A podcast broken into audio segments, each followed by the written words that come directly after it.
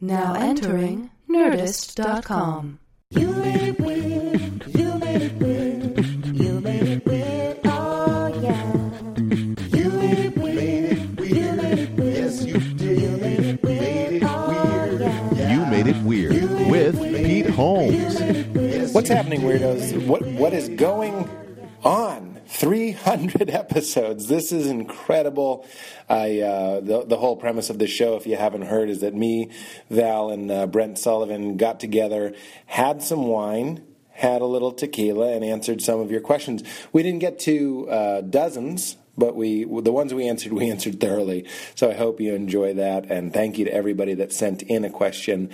And uh, as I drink and get more and more sentimental, I get into this in the episode. But uh, I will say this now soberly that I am uh, just so thrilled that you guys have been uh, with me for this, and thank you for continuing to listen. And uh, it, it means so much to me to go on the road and, and hear what the show means to you and share what the show means to me.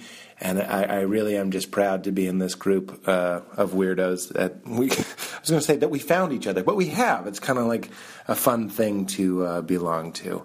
And so thank you for listening. Let's get to this as quickly as possible. As I always say, if you want a t-shirt or something, uh, go to peteholmes.com. And we have a new sponsor, which I'm grateful for, which is CISO. This episode is sponsored by CISO Comedies, experiencing a serious renaissance right now. And CISO is a comedy streaming service tailor-made for comedy lovers and nerds with thousands of hours of the best comedy 24-7, 365. So see for yourself. CISO's got all 40 seasons of SNL, the entire Monty Python library, Kids in the Hall, Parks and Rec, both versions of The Office, that's Steve Carell and Ricky Gervais, and hilarious brand new exclusive stand up and series, uh, series from uh, UCB, Upright Citizens uh, Brigade, Cameron Esposito, Dan Harmon, Scott Ackerman, Jonah Ray. Plus, it's 100% ad free and it's only $3.99 a month. Even better, you CISO for yourself for free right now at CISO.com. CISO for yourself. CISO, you get it. All the comedy you love and the new originals you don't even know you love yet for only $3.99 a month. For only $3.99 a month. No joke. Try it now for free. CISO.com. All right, guys. Thanks again. Enjoy the uh, fun bonus episode. On Friday, we're going to be releasing a best of episode as well, just as a thank you for all the uh, uh, for the years of listening. And uh, for now, enjoy this really fun, wacky, wild time with Brent and Val. All right, get into it. This is Sparta! Uh, Hi, everybody. Oh, my goodness. 300 episodes. I guess I'll do that in the intro. Yeah. In the intro, I'll say it's the 300th episode. Say it now too. Talk about our Lyft driver. Oh my god! dream. okay, firstly, lived in my building. He Yeah. lived in your exact building. Brent Yeah. was running a little late, so you called a Mm-hmm. lift. We all got in the lift. We were driving. We were passing. I used to live on Sycamore. Yeah. We're passing Sycamore Street, Right. several miles from where I live now. And he just goes, uh, "That's where I live." And I go, "What number? My number." Yep. Yeah. My building Yeah. of all the lifts. It's It not was- Mm-hmm. a huge building. It's not like Mega City One. It's Yeah. probably a couple hundred people. Yep. Crazy. And he was so adorable. He was so adorable. I, I have panic about sitting in the front seat, which I did. Yeah. But I was going to tell you, I've, I've noticed that if I have just one glass of wine, which I did before uh, we got in the Uber, Speaking of, somebody pop the bubbly. Somebody pop the bubbly. uh, just one glass of wine will make me infinitely interested in the Uber driver, no matter Yeah. who they are. Yep. I, am always ask that. What's like your go? Do you have a go-to question? I wanted to get in the front seat, by the way, but I felt because when his picture came up, when I ordered him, I'm like, oh, ordered him. she looks pretty good. When I ordered When I'd him. ordered him. I look, she told oh, looks really Brent in the back seat that whenever I order a Postmates or anybody, Yeah. if it's a lady, I go to 1970s porno, and I'm like, she's Yeah. gonna she's gonna want to come in and eat some sushi and yeah, yeah, yeah. I've, I've done smoke that. my roll, I've and done that too. and it, it's. I, I think there's nothing. There's nothing. To, smoke my roll. Sorry, is that a? Is that a? no, it's not a thing. Thing, nor should it be. Or should it be? Or will it ever be? Pour there, that there wine. is something sort of depressing too. I think about because in my head, I'm always like, well, one of these days you're going to get in a lift with a really like a genuinely hot guy, hot driver. He's going to drive you home. You're going to say, hey, come on in for a drink. and he's going to say no so he can continue to make six dollars an hour or whatever he's doing. Ah, You're not worth it. Uh, and and I just know one of these days I'm just going to have like that moment because I yeah, but think what, what really matters? We talk about that on the podcast all the time.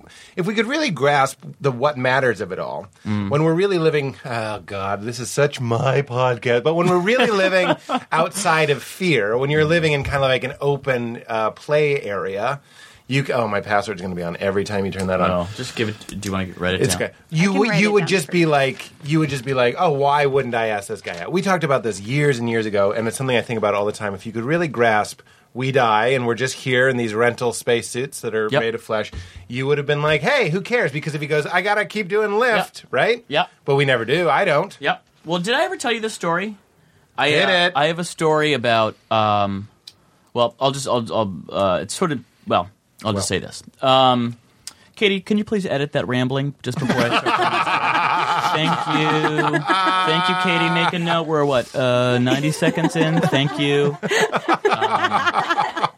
Funny friends. Uh, Funny friends, funny friends, and funny friends, funny friends, Our favorite friends. funny friends. Anyway, Uh, please. Favorite continue. friends. yeah. Okay. Uh, I was I was driving on the street. Um, this is maybe like two years ago. So I was driving down the street. Can I just point out my least favorite kind of humor? Ready? Yes. Where else would you drive? The sidewalk? Ugh. Hey, Can't. hey! I'm here to marshal what you say. you said on the street. Where are you going to drive on a golf course? Get out of here, you literal monster. yeah, there's nothing worse than that. Yeah, Uh, keep going. So I'm driving on the street and I saw a guy. I saw a guy uh, uh, walking who was super attractive, but in like an achievable sort of way. Like I, he had like terrible acne scars. So I was like, I can fucking do this. I can do this. I think you've told me So this. I, love it. Yeah, I remember this you- story did I too. tell you- from No, that- please continue because I can't From that remember exactly detail. how it Yeah. ends. So I, I I pulled over. I uh, pretended to be lost. I Uh. asked him like where where some garbage like where I was don't know if McDonald's I'm or right, something. but I like to think the swinging gay community. It's not. It's not the whole community, Right. But the swinging kind of out there, mingling, looking for some love. The and- groovy gays. The groovy gays are living in 1970s pornos, well I I like should pretending to be lost. I Is should the emph- opening sure, of a porno. right, like, right. do you know which way north is? You move the map to Right. reveal throbbing erection. well I should I should emphasize that I am the least swinging groovy gay guy of all. time. you're uh, groovy. I mean I'm I I think I'm fun, but uh, Well, we love you to death, Brand thank you. James. Uh, but you're groovy in that, in the same way a straight person that's groovy is groovy. You go out and Sure. you're, you're interested. I don't mean just straight whoring or like Yeah, yeah, yeah. bath, bathhousing. I'm talking about, you know, you're out, you're ready to mingle. you're out you're out and ready to go. I'm single, rarely ready to mingle. No. Old tweet of mine. I'm not single. Hey, just quoting old tweets. That's all that was. Um, I want to hear the end of that Yeah, because I so- can't remember. Hmm. So uh, I I approached him. I asked him where like McDonald's was. Mac dude. I offered uh, to buy him coffee. He obliged. Wait, did At he know where McDonald's was? uh, no, but I was like, oh, I think there's a good coffee shop two blocks from my apartment. So uh, we got coffee, and then Do you really want to be more alert for what about to happen? right. I mean, I I never even take my shirt off with the lights on, more or less sober. But then, uh, and then afterwards, we hooked up. Greatest day of, of all time. Greatest thing that's ever happened to anyone in the history of the world. Oh. That's right? the dream. That's That is the that dream. is the dream. Picking someone up This is literally such a off the rare street. event for me. So I'm like, this is the greatest day of. We swap numbers. Can I ask a, a, a question? Sure. It's going to seem, who knows how it's going to seem? Yeah. when uh, the action starts happening, was it kind of clear which way it was going to go? Because we talked Dan, the Dan Savage of it all, where with gay sex, it's not necessarily assumed anything. So Right. when you were talking to this guy, did you get a sense? I think this is this and this is this. Sure. Well, we didn't have sex. We Okay. just we just like kind of we're The talking mess around. third base. You're doing the mess around. J- just doing the mess around. Yeah. Uh, The but stuff I would everybody say likes, the I would hits. say people generally s- have like open conversations about about what they do. This Beautiful. is what this is what we need. That is what- this that's is That's what what, straight we people need. need. That's what we Community. need. Open it's and true. honest That, this is why the discussions. gays the gays are be- having better sex. Uh, This Um, is why they're groovier. There. And so anyway, so like a week later, a week after this happened, I sent him a text. I was like, "Hey, what's up? How are, how are you doing?" And he wrote back, "Who is this?" And and I was like, "It's the stranger that sucked your dick. How are you losing track? How are you losing track of the people that are approaching you on the street and having third base intercourse with That you. happen all the time. Well, so it didn't so we so I was a little I was a little hurt, but we went back and forth a little bit, and I, I thought it was really cute. So a week after that, uh, I was super horny. so I sent him a text that said, uh, "I will come to your house and we can do whatever you want." And he wrote back, "Who is this?" oh my god! So I that Not was in- the end. I'm you no don't- longer gay. you That don't- was the end. Never again. Okay, you're Never asexual again. now. Oh my Totally god! fine being I asexual at forgot this that. point. I, Yeah. If I knew that part of the story, I forgot that he did it a second time. So he's Yeah. not an iPhone haver. I mean, it's not saving his old text because he could see. I, the, I uh, just I just picture him deleting it the moment we're done. The Oh. moment. maybe he's hiding that he's gay or something, or maybe he's in a relationship. Let's yeah, figure. This yeah, is, that's possible. I mean, I think it's the relation. I mean, we did. It was like one of the strongest language barriers I've ever had, so I don't remember Mm. any actual facts about him, but I do think. Wait, Uh-huh. he was a Spanish speaking man? Yes. Uh huh. Uh huh. A good guess. I Why? would have guessed Asian because Mm-hmm. I know you. Yeah, I well, went with Spanish because the preference. guy No, that no, just- no, no fetishes here, but uh, yeah, my neighbor Just who drove us preferences. in the lift was uh, Lat- Latino. that's Latino. right. That's Oh, right. My Uh, I telephone. was going to ask you, uh, Brent, how often would you say that you see somebody out in the world Mm-hmm. that you're attracted to? You know, that's a good question because sometimes I think I wonder like like you know, the older you get and like the more access you have to Instagrams and and like you're looking at more pictures of people than ever before in your life. So like terrifying. am I less at, am I less at, like do I need to find people that are closer to my type than ever before or is it like the same number as when I was like a, a disgusting 16-year-old, you know? Right. Like am I attracted to the same number of people? No, you live in a world where you've seen what's the guy's name in Thirty Seconds to Mars? Jared Leto. You've Yeah. seen Jared Leto. Yeah. ruins everything for you. Requiem for, a everyone. Dream. He looks Ru- great in that one. Ugh. I, I, good. Well, we, we talk about this on the podcast all the time. Is, is the number of options actually doesn't make us any happier? So Right. you probably you probably are looking to be 16. Imagine to just go like, well, there's six guys that I like. Right. You know what I mean? Well, uh, you know, I and in always high say- school for me it was like 0.02. R- Guys, And I- yeah. That- Can I also say we're drinking wine? yeah, I Drinking- actually need. To, I should start drinking because Oh, you don't. Well, I just wanted need to what feed you were my saying. alcoholism. I didn't pour anything yet. Oh, no. Do you want wine or do you Yeah, want let's tequila? do. Let's do tequila. Let's go Oh, tequila. yeah. Sweet Lady Val, you were saying that one glass of wine for you. Uh, Somebody sent me the sketch because we were talking about this on the podcast once, and it's some sketch group, British sketch group, does a sketch, and I've referenced it many times since, which is called "Nearly Two Drinks," and it's true. You can change the world when you're three, when you're Yeah, halfway that's through your right. second glass That's of right, wine. that's right. Is when you're just like, no, Like, you're you're unstoppable. I'm not talking about like Val. Jägermeister uh, Metallica power. fine. I'm just talking about you want to talk to everybody. Right. Right. Well, I feel like uh, also just to get you know feminist about it for a second, w- women are often like con- conditioned to like not offer their opinions or not Yeah. even like ask too many questions. Yeah. Because we're like supposed It's to. known just as kinda be- yammering. Yeah, exactly. And No one- man has ever been told to stop yammering. That's only for women. One- and, and quit your gabbing is, is Yeah. Quit your typically gabbing. only for ladies. Quit your too. blabbing and boring. Exactly. Blabbing Yeah. and boring is for both. And then, when you, and then when you add male um, comedians, present company excluded. Thank you. so like if we're going to dinner with some of our our name, comedian names, friends, name, name. Just I kidding. Please shan't. don't name I names. shan't, and I won't. Uh, but it's like I have to have one and a half to two glasses of wine to get me to even be a part of the conversation. Yeah. because it takes interrupting. You have to interrupt. Really. Other way, yeah. if you just sit and wait for your natural turn, it won't ever happen. Yeah. It depends on who you go with. Yeah, uh, that's Yeah, that's true. But As I cut you off, by the way. Val and I have No, talked no. about that. The the idea that there really is. This is why I think there's something kind of mafia esque going on. There's a there's a respect system happening. So even if you're not a lady. I've had meals where it's let's this is a pretend meal, but let's say it's me, Andy Richter, and Conan O'Brien. In that that's never happened. Sure. In that situation though, I would be the one feeling like I need wine to interrupt. Right. You know what I Yeah, mean? yeah. Just because they're established, they're at a different Right. level, they're friends. So there really is that sort of like, oh, that's a made guy. You can't talk when he's talking. Yeah. So Yeah. I'm I do agree that it's gender though because almost every time it yeah you don't even- get asked many questions. even when it's our even if it's some of our like closer friends who it's like now there this isn't the world of comedy where there's a hierarchy of people who are Yeah. more Yeah, successful yeah, yeah. i feel like both of you are so intentionally not interrupting me right now it's so cute uh, but yeah some i i think that there i think there's both at, at Sure. play and there are people you know that we have lunches with where i i rarely speak because they're intimidating or whatever but Sure. it's just it's weird that it takes like a glass of wine to remind me like oh yeah what i uh, some of my thoughts are valuable Yeah. and i can make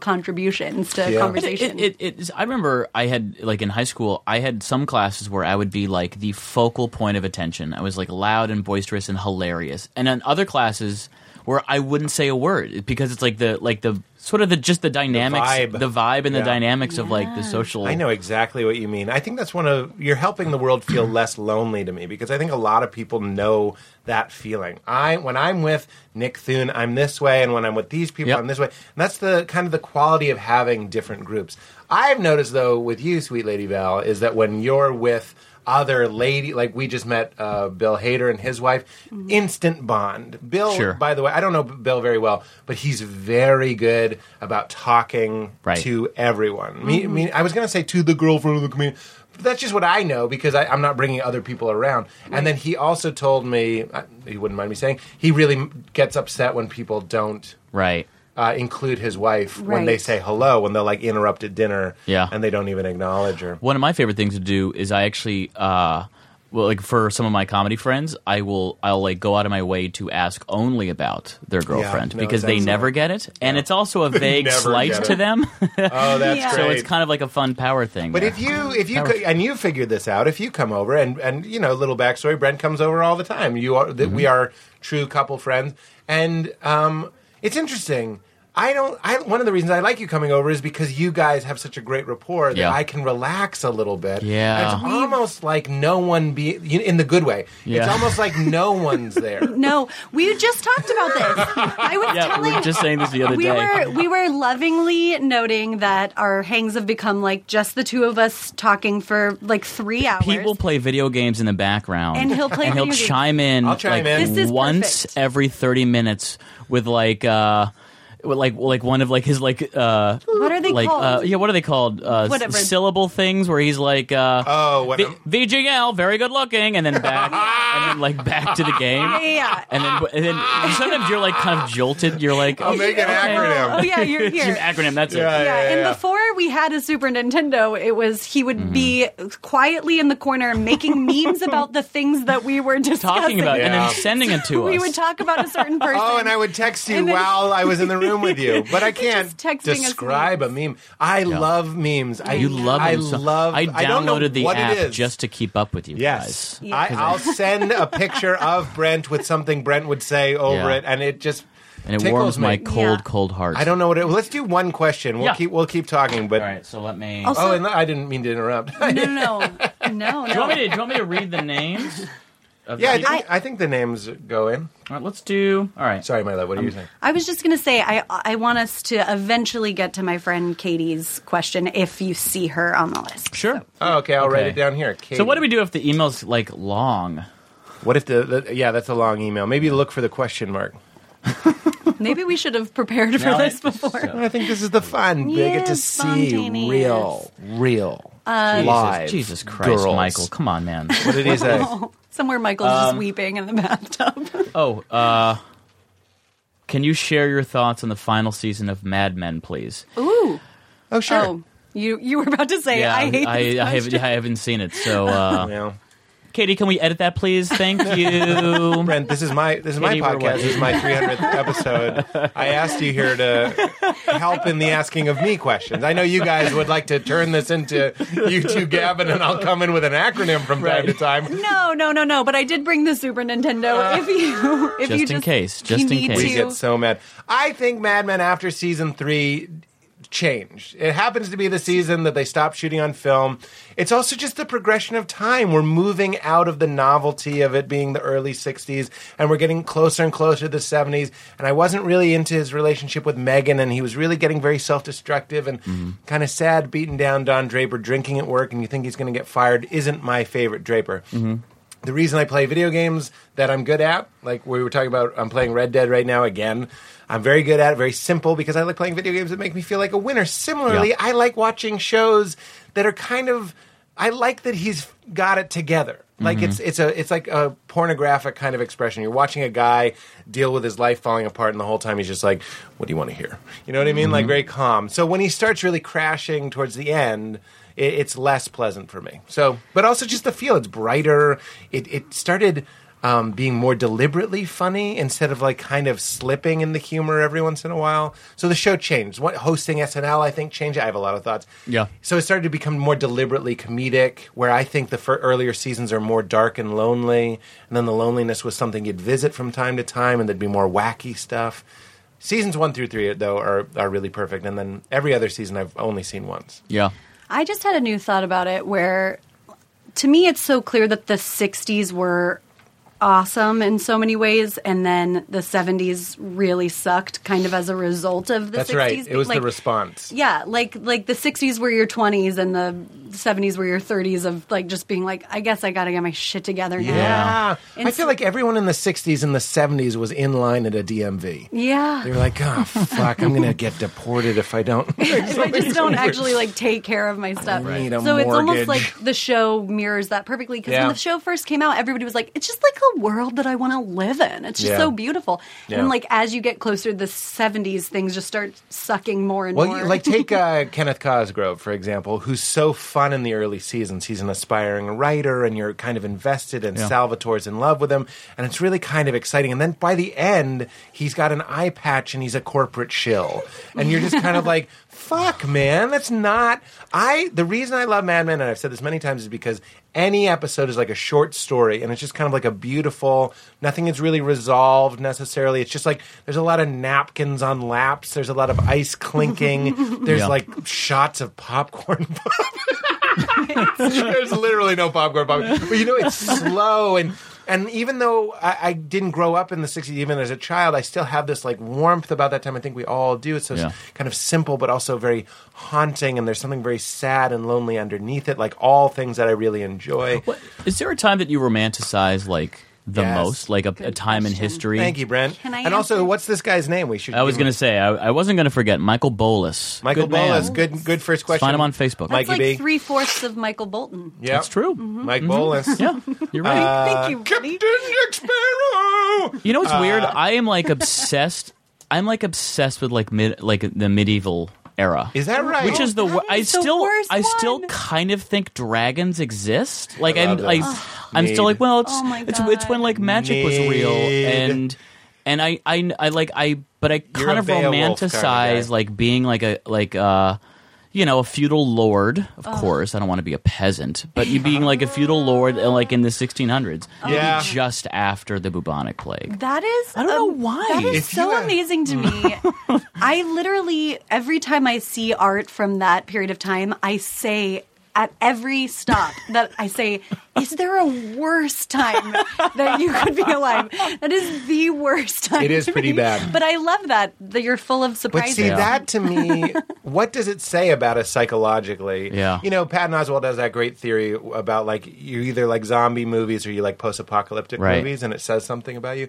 I think this says something about you is is what is it? The coldness. It feels cold. Even I if also you were think- re- yeah. royal, it was like you can't get a fire good enough to get Yeah. all the corners hot. I also think it's a time. Wet. It's a time like when you go back there, you can like being lazy is totally fine because there's nothing else to do. I like that. Uh, and so like na like some days you have that day where you're like I did I did nothing today. I understand. And so, but it's in the 1600s, uh, this would have been a fucking awesome day because I didn't have to do anything. Right. Right. except Oh my- for the like hours of things that you have to do just to eh, like stay Just- warm, yeah. have find a toilet. But I mean, there That's was- where the feudal part comes in. But, this I is- agree. But I do understand. agree. That's Yeah. where we're like kind of gorillas in the jungle, where it's like just maintaining life was your life. So as long as you were alive, you were doing well. Yeah. Now you're like, if you're if you're doing well, you have a Tesla. Yeah, Like they right. couldn't have even dreamt of an electric sports car. No, you're- So they're just like, I wiped my ass today. Yeah. I found I Yeah. found something soft and I, I- wiped yeah, it. yeah, yeah, You're right. But I think any any time period in the past is going to have that, and mine is turn of the century. I think everybody knows 1898 around there, but in There Will Be 1910.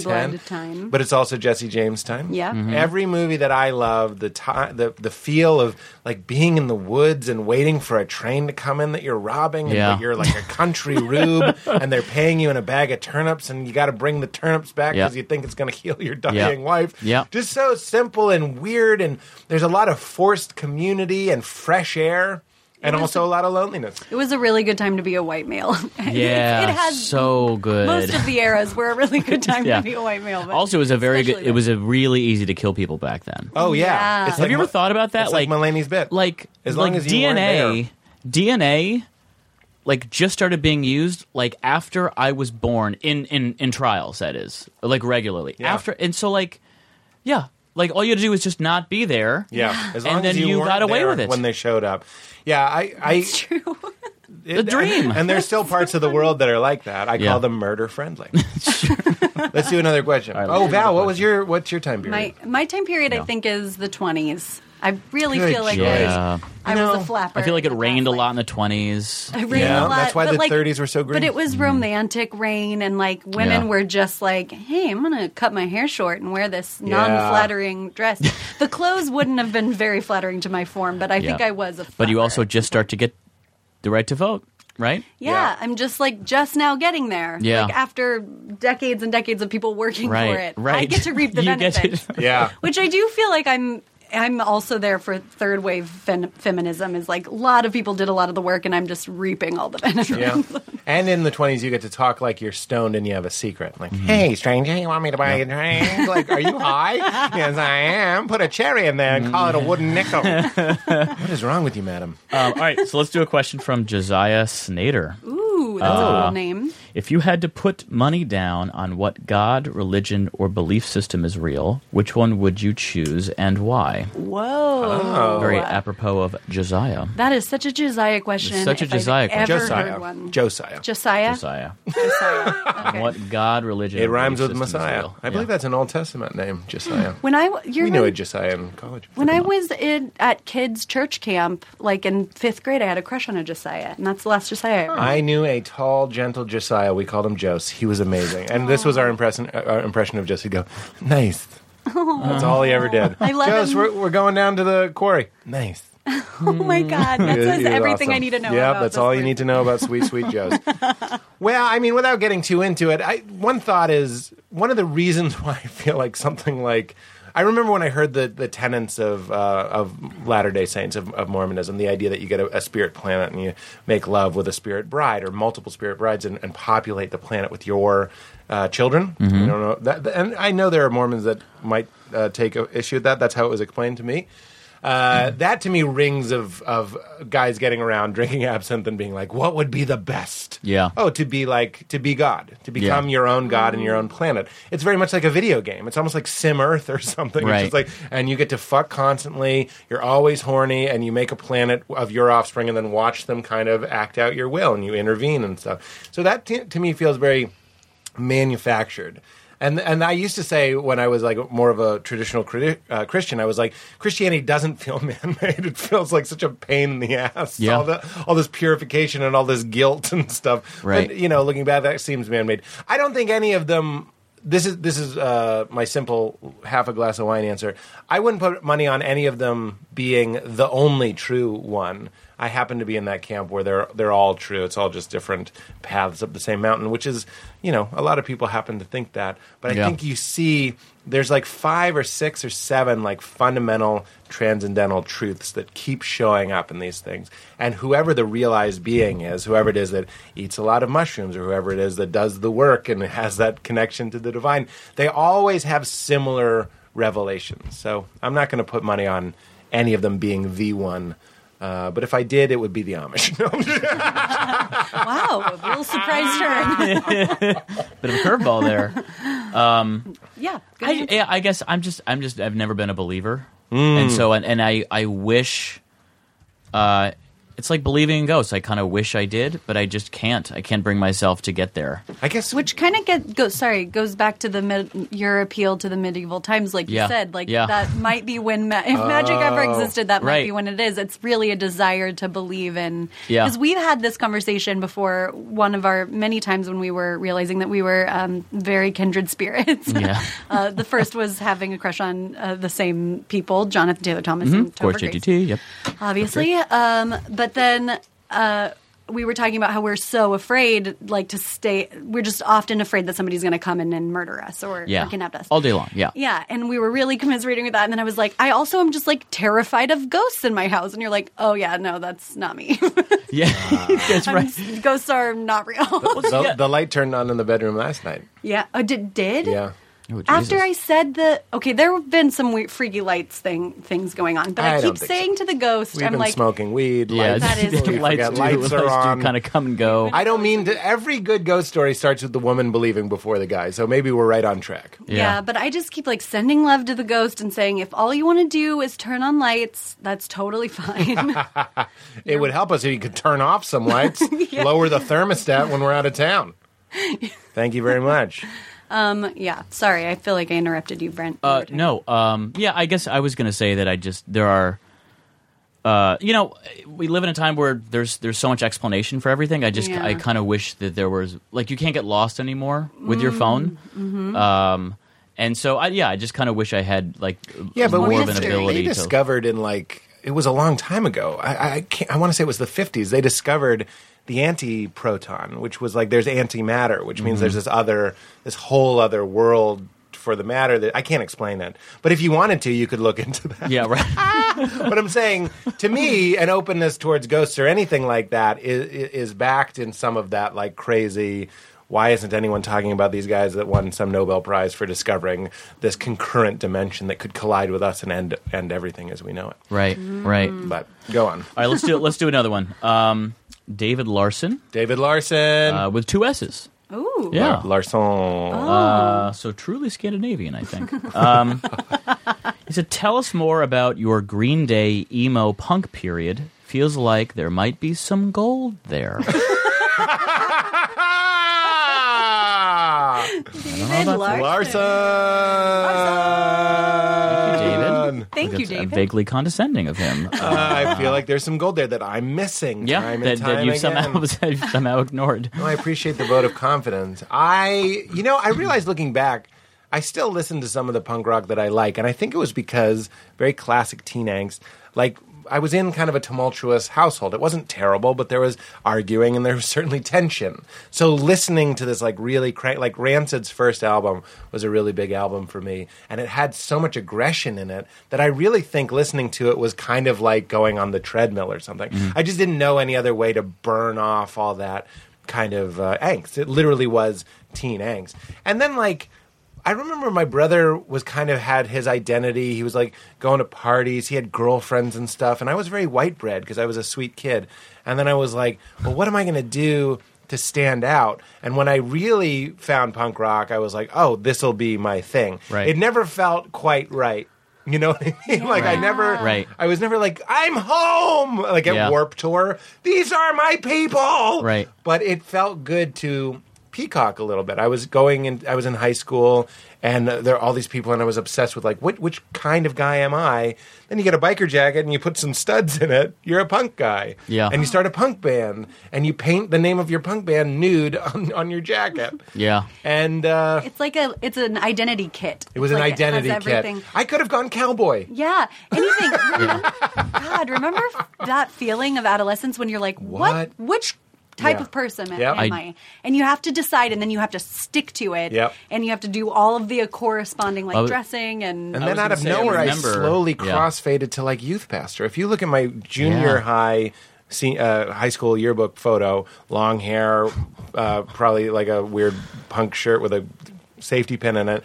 Senior year, shaved head, and I, I looked like I was handing you a track in the photo. Yeah. like just completely changed course. Yeah. because I found that that could be a type of identity too. Like I was Right. like, oh, I'll be like the Bible kid. Go on. Yeah. I remember when I was in middle school, I would have friends that would uh, that knew like a lot about rap, and so like you'd be talking to them, and they would just like break. Did this ever happen to you? They would like break into rap, like they would start like kind of like rehearsing rap. No. No. Yeah, I swear you to had God. Cooler friends. than and us. I remember, I remember spending like two days being like, "All right, I got to get you know caught up on this," and I was like, mm, "No, not doing that." Wow. Not no, doing I that. remember the days of That's when I having to delved into memorize Peter rap Pan Mary. lyrics and stuff. Yeah. Yeah. Do you do you feel like you changed a lot in high s- like since you were in high school, or do you feel like you've pretty much been? I think I'm like, I think I'm sort of the same. I see in an that. awful way. No, no, you know, like no way. Do you ever? Uh, I don't know. Sometimes I you think about like uh, it, it's good to be you know I guess genuine and honest, but then sometimes you're like I I'm like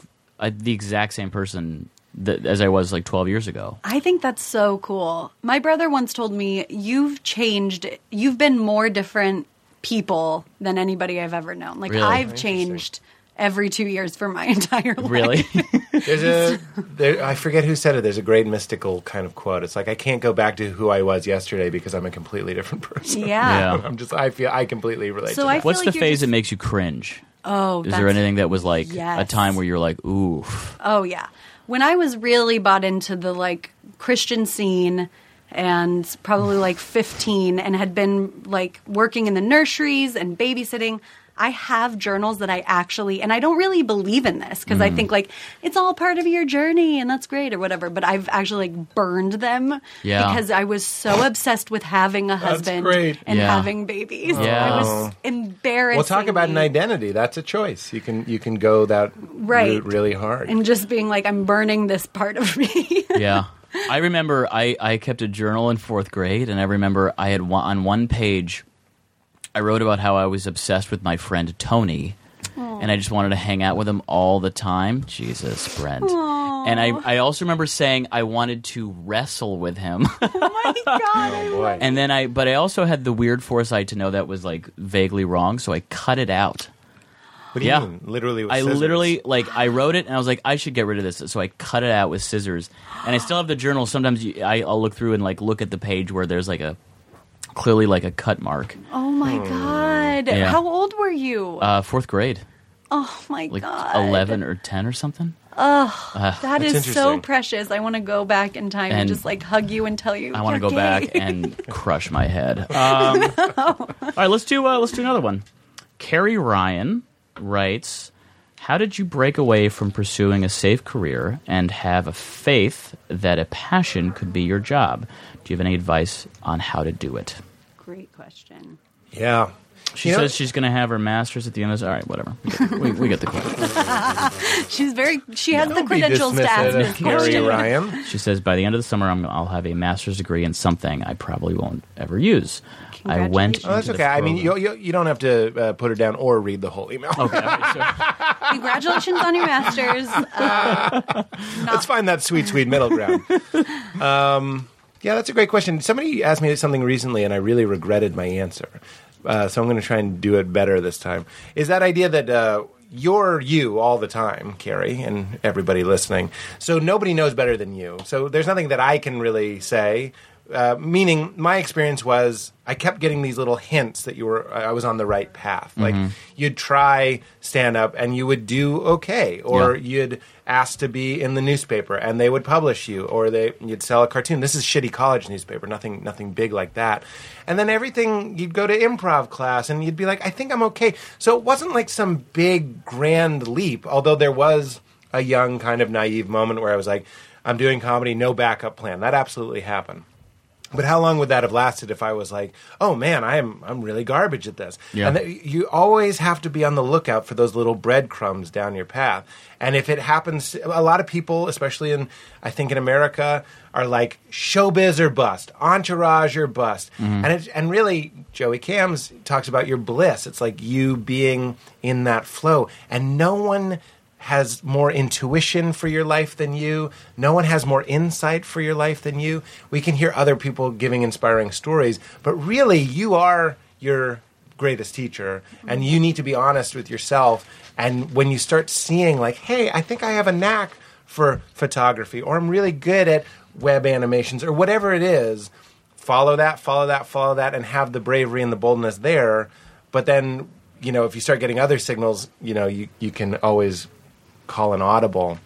But no, nobody can explain it to you. Somebody was like, "Did you ever have like a dark night of the soul where you were Yeah. like, I got to get out of comedy?" And I was like, "No." Does that mean that because you clearly have? Who's asking that question? If you haven't, that I'm purer than you or more divinely anointed to do comedy than you?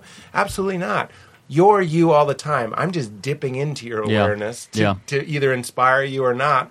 Yeah. But you need to be the one that trusts yourself, trust your gut. There's so much emphasis put on rational intelligence when emotional and intuitive intelligence is just kind of like dismissed. Women get it sometimes. They're like, oh, she's got her female intuition. We all have some level of intuition. And when we're quiet and when we listen, I think we can find our authentic paths. And when we get hard news pointing us one way or the other, Yeah. having the bravery to go, well, maybe my brain was wrong, but my heart is telling me to go this way. That's a really beautiful Mm. answer. I was just gazing at you lovingly that entire time. Uh, I Mm. Very really nice. empathize with that situation though because I I understand. Like I'm from that world where it's like you can't afford to find your dreams. You have to live day to day, and like you It have only takes just like one or enough two money. people saying that to you t- for you to It- believe it. Too. I don't mean absolutely. you. No, no, no. I mean it could have been your dad. It could have been a Yes. partner. Somebody goes, "Get real," and you're Yeah. like, "Ugh," you kind of hop too. Oh my god! Even being an English major, people were always like, "What are you going to do with that?" And you're like, "There, that's everything. That's Yeah. books. That's writing. That's Yeah. teaching. That's anything." Yep. So I know that feeling of like whatever she's getting her master's in that she feels like won't be a paying job.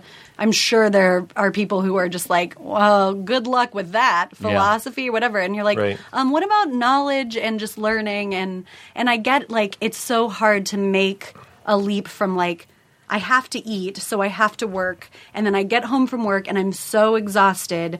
So like, when am I supposed to pursue whatever my Right. greater But path we is? were just watching American Splendor, and if you look at somebody like Harvey Picar, who worked in a filing office, like a real shit job, and never really got enough money from his comic books, from my comics, to, Oh, to like go. That was Crumb or him, but never really broke out and was like, now I am a millionaire. All right, well, I happen to know a lot of millionaires, and I also know a lot of people that are just kind of scrapping together their art. I don't see too much difference. You know what I'm Yeah. saying? Like, Yeah. I get it. It's really, really way easier to navel gaze and talk this way if you have your basic needs met. And I'm not belittling that. But there's something to be said about do your duty. This is a big Eastern thing, a big Hindu thing, the concept of dharma. It's like we don't do things so that we can later brag about them on podcasts like I am. Well, I've done it. we do things because those are the things we are to do. And there's something really beautiful in saying, I make art because I am to make art. Yeah. When I am quiet and when I am surrendering to this personality, this Right. history, the, the this time period and all the opportunities that are presented them or whatever it is, I do these things because that those are the things that light me up and make me feel connected and inspired and uh, feel joy. Yeah. So I follow those breadcrumbs. But like, it doesn't mean you have to. It's not cribs or bust. Yeah. It's not like either you get the Lambo or you fucked up. Yeah. What I'm realizing is it's in the tension. It's in the in between places where the real art of living. Rubber meets Yep. the road. It's like instead of postponing your happiness, oh, when I hear about that, I'll feel good. It's now. It's now in the tension. Can we live here? Can we make tables because we make tables? Can we sweep floors because we sweep floors? And can we, uh, you know, Val, you're a good example of this. You write and stuff, and it's not necessarily going anywhere yet. Yeah. But one of the things, if I may, I feel like you we've picked up or nurture in each other is if you feel like working at all, that's as good as it gets. Mm-hmm. So I've seen you do that. You go like, I kind of feel like working, and then you go in the other room and you write. Nobody's like Jezebel Yeah. asked me to write this or anything. It's just that's Yeah. tasting the breadcrumb. Is it the right one? I don't know, but you you pick it up and you give it a whirl. And when you're doing the thing, you're doing the thing. Like you're already doing it. So That's when I'm right. writing, even if nobody sees that, That's I'm it. already doing the thing. It's not Fuck. like I have to wait for it to get published for that Fucking to be. a. And how, That's how the much thing. how much that ev- how much stuff does anyone do, even if they're super successful, that no one will ever see? But uh, And what is it? You know, it's you do it because you do it, and and if people like it, that's really great. And I, I won't lie to you, it feels nice. Feels nice to have people enjoy this podcast and to meet you guys after live shows and stuff. That feels great. But ultimately, we want to, I think, have that purity and that emptiness of being I do comedy because my brain lights up when I try and do comedy, and I like the feeling of, Yeah. of creating. It's tough though. I have noticed that I think there's a double standard. I would say most particularly in enter- in entertainment, Hmm. where if you like you were saying, if you don't become enormously successful, someone somewhere could could deem you a failure, and. uh and I, I don't know. I just I find it like I think if your dream is to go into physics or to be a scientist and you don't win the Nobel Prize, I don't think people will think of you as a failure. Yeah. But I was watching, God, I was like watching the Oscars a couple years ago or something, and they were you know they showed I think it was like Meryl Streep. Uh, or it was someone who was like super popular, and someone at the party I was at was like, "Ugh, she's the worst. Mm-hmm. And you're just like, well, you- she's the most successful actress, and Right. yet there's someone somewhere who's just who could still conceivably just dismiss your entire existence. But then, if don't it's- you believe? And this is something I feel like you have to believe it before you necessarily even believe it. You do it as well as you can from where you're at, and then eventually through practice, you can get to that place. I feel like, I imagine Meryl Streep is a person that does that sort of work because she's doing her duty. It's like, I do this to do this. And if we start looking at other people as mirrors, show, I know we're in show business, so of course we do that. We literally get up in front of audiences that are mirrors. But there, at a certain point, you have to no one is going to save you. It's you. You are the teacher and you are the experiencer and you are the eyes of the universe experiencing itself. Yeah. So you go on stage because you are compelled to go on stage. People like it. That's great. And believe me, that's where the food to mouth comes in. And I understand that. But I think a lot of these people that we're drawn to, Daniel, uh, Daniel Plainview, Daniel Day Lewis, who cobble shoes in between movies, you get the sense that this guy's just doing what's in his DNA. Yeah. And we're drawn to that. We're drawn to people who have come alive and, and are doing what they're what they ought to be doing. Um, so I, I I- I don't know why I said that. Brent, do you know what I think that was beautiful? Did you always know that you wanted to be a comedian? I Yeah. can't remember if we've talked about this. I get, yeah, I think so. I think, uh, I think like the last time I had, to, I, I, I thought it be, might be fun to be a therapist. Uh. oh, and you'd then- be good at that. Thank you. You're such a good listener. well, it's never too late. Yeah. Uh, Go into that. What if I like just started really encouraging you? Oh yeah, you should do that. You know what I know about it? It's a program you could enter. Katie, let's take that out. Thank you. um, yeah, I- but I think as of like late high school, it's like I just want, I want to be, That's uh, awesome. d- yeah, do stand up.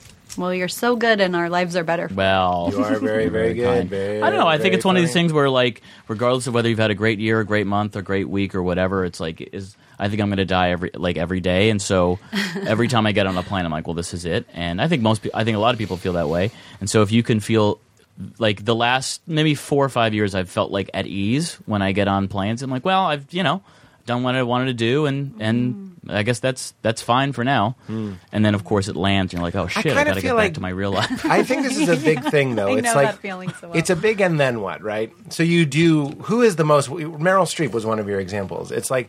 And then what? Ram Dass tells the story uh, where he's like, let's say a meteorite is coming towards the Earth, uh, and you and you know you have 30 minutes to live, and he's kind of funny about it. He's like, what are you going to do? Try and get laid real fast? Are you going to smoke a joint real fast? And he's kind of pointing out that a meteorite is coming towards your life, and we do think that if we amass accolades and respect and enough people love you and think you're a genius and you have the right car and you have the right house and the right wife and the right leisure time and all Yeah. that stuff. I think I have to take this. well, it's because it's on Do Not Disturb and they keep calling. I think it's important. Oh. Yeah. I, we're talking. I'm back and we're talking about the meteor, right? Yeah. We And record- I- we roll? And you were talking about Ram Dass, and uh, I told Brent that I forgot to propose that we do this drinking game where we drink every time you mention Ram. Dass. Oh, you will die. You will die. Firstly, sorry for taking the call. Uh, my phone's always on Do Not Disturb, but if somebody calls multiple times, I assume Yeah. it's important. And I was glad I took it, uh, but I'm back. And uh, anyway, Meteor. So I don't. I'm not an expert at this stuff, but it's that idea that what is the like David Bowie. David Bowie dies, and people are like, "Oh shit," and I, I agree. And then some people are like, "Yeah, but he did so much." Kind of like what's what are we talking about? Like, is there amount of toys that you can stack up that prevents you from dying? Is there amount of respect you can stack up that prevents you from dying? So what Ram Dass is saying with drink What Yeah. Ramdas is saying, meteor is coming towards the Earth. What are you going to do? Smoke a joint? Pleasure, chase pleasure, minimize pain, and all that sort of stuff. Or are you doing what you do because that's what you do? Because the meteor is coming, but you're do. There's the pleasure of uh, s- blending into your purpose Well, and, there- and discovering your purpose. And as you got me that wonderful frame thing, humbly and proudly returning what you've been given. Yeah. So you've been given this great gift of stand up and writing and performing, and you are returning it. Yeah. And I remember I was with TJ in Denver, and he was like, "What if you knew the world was going to end? We were about to go in and do a show." And if we knew we only had like eight hours, I was like, I would go in and do this show. Yeah. That's Dharma sorry to pat myself on the back at the end there, but that's the feeling of we're doing what we would be doing. And it doesn't have to be show business. It's just I I'm a mother, I'm a father, I'm a brother, I'm a friend. Yeah. I'm a sculptor. I write quietly in the office while Pete's talking to himself playing Red Dead. we're doing what we do. What were you going to say, sorry? I was going to say there's uh, I feel like I remember learning this once, and I might very well be wrong, but I, in like cognitive psychology, they say that you're you could be motivated by like three different like kind of fundamental. You could either be intimacy motivated, you could be power motivated, and I forget the third. Uh, but I uh, like what would you say like when you do stand up and when you're like putting yourself out? Do you, what what are you looking for? Do you want? Are you looking for power? Are you looking for money? Are you looking for for? Do you want people to to say hi? Do you want? Pussy, like you know, what are you looking for? Um, hello, Mr. Therapist. Cognitive theory. you know, it's interesting. I find it very helpful to split yourself into multiple, not personalities, but different dimensions. Yeah. And what I just talked about this on Duncan's podcast.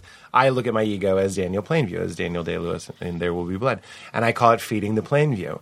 Every once in a while, I do stand up and I feel white lightning coming through my veins, and I want to talk to everybody. And I, I'm honest with Val about this. It's about like kind of feeling virile. You want to fuck everybody. Yeah. It's, it's not like I want to cheat on Val. It's that you're just. I know I've said many times that I don't feel like fucking after shows, and that's true. But sometimes the right cocktail happens of, of performance and experience, and you're just like, I am a conqueror, and I want to fuck everybody, Yeah. and it's amazing. So that's plain view. You know what I'm saying? So I am not here to deny the human experience of it's gross to talk about wanting power, it's gross to talk about wanting money, it's gross to talk. What I boil those things down to is access, though, is access to certain people and experiences. That's a big thing that I want. Remember we talked about that affirmation, access, and ascension were my three Mm-hmm. Yeah. desires. Yeah. Eh. So I want to evolve, which is ascension. I want access to fun, interesting people mostly. We just went to a swank Golden Globe party, not for us, but when I get to be friends with Rob Bell because I have a certain type of life that is attracting to those types of people, that is more Yeah. important to me. And then um, a- uh, what affirmation? I do.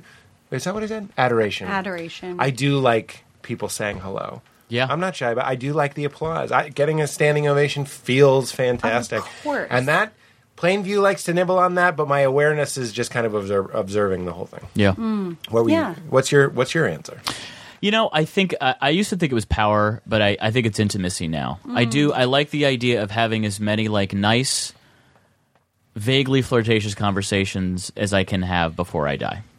Ah, that's Uh, and I- great. that is great. You know, the idea of like doing a Love show and that. talking. But the weird thing is, it's like I punish myself because I don't always hang out around the audience after a show, or I don't always uh, make myself accessible Hmm. uh, in that sense. So uh, it's almost like I'm looking for someone to really like find me on Twitter, you know, or Yeah. something, which is which is almost unnerving. It's like I punish myself. Well, it's intimacy, but it, that's also tension. That's talk. That's going back to the Attention tension or tension? Tension. Mm-hmm. Yeah. Mm. Where like like you were just mentioning the tension in um in what you're doing, like what what you're working on. Remember when did you mention tension?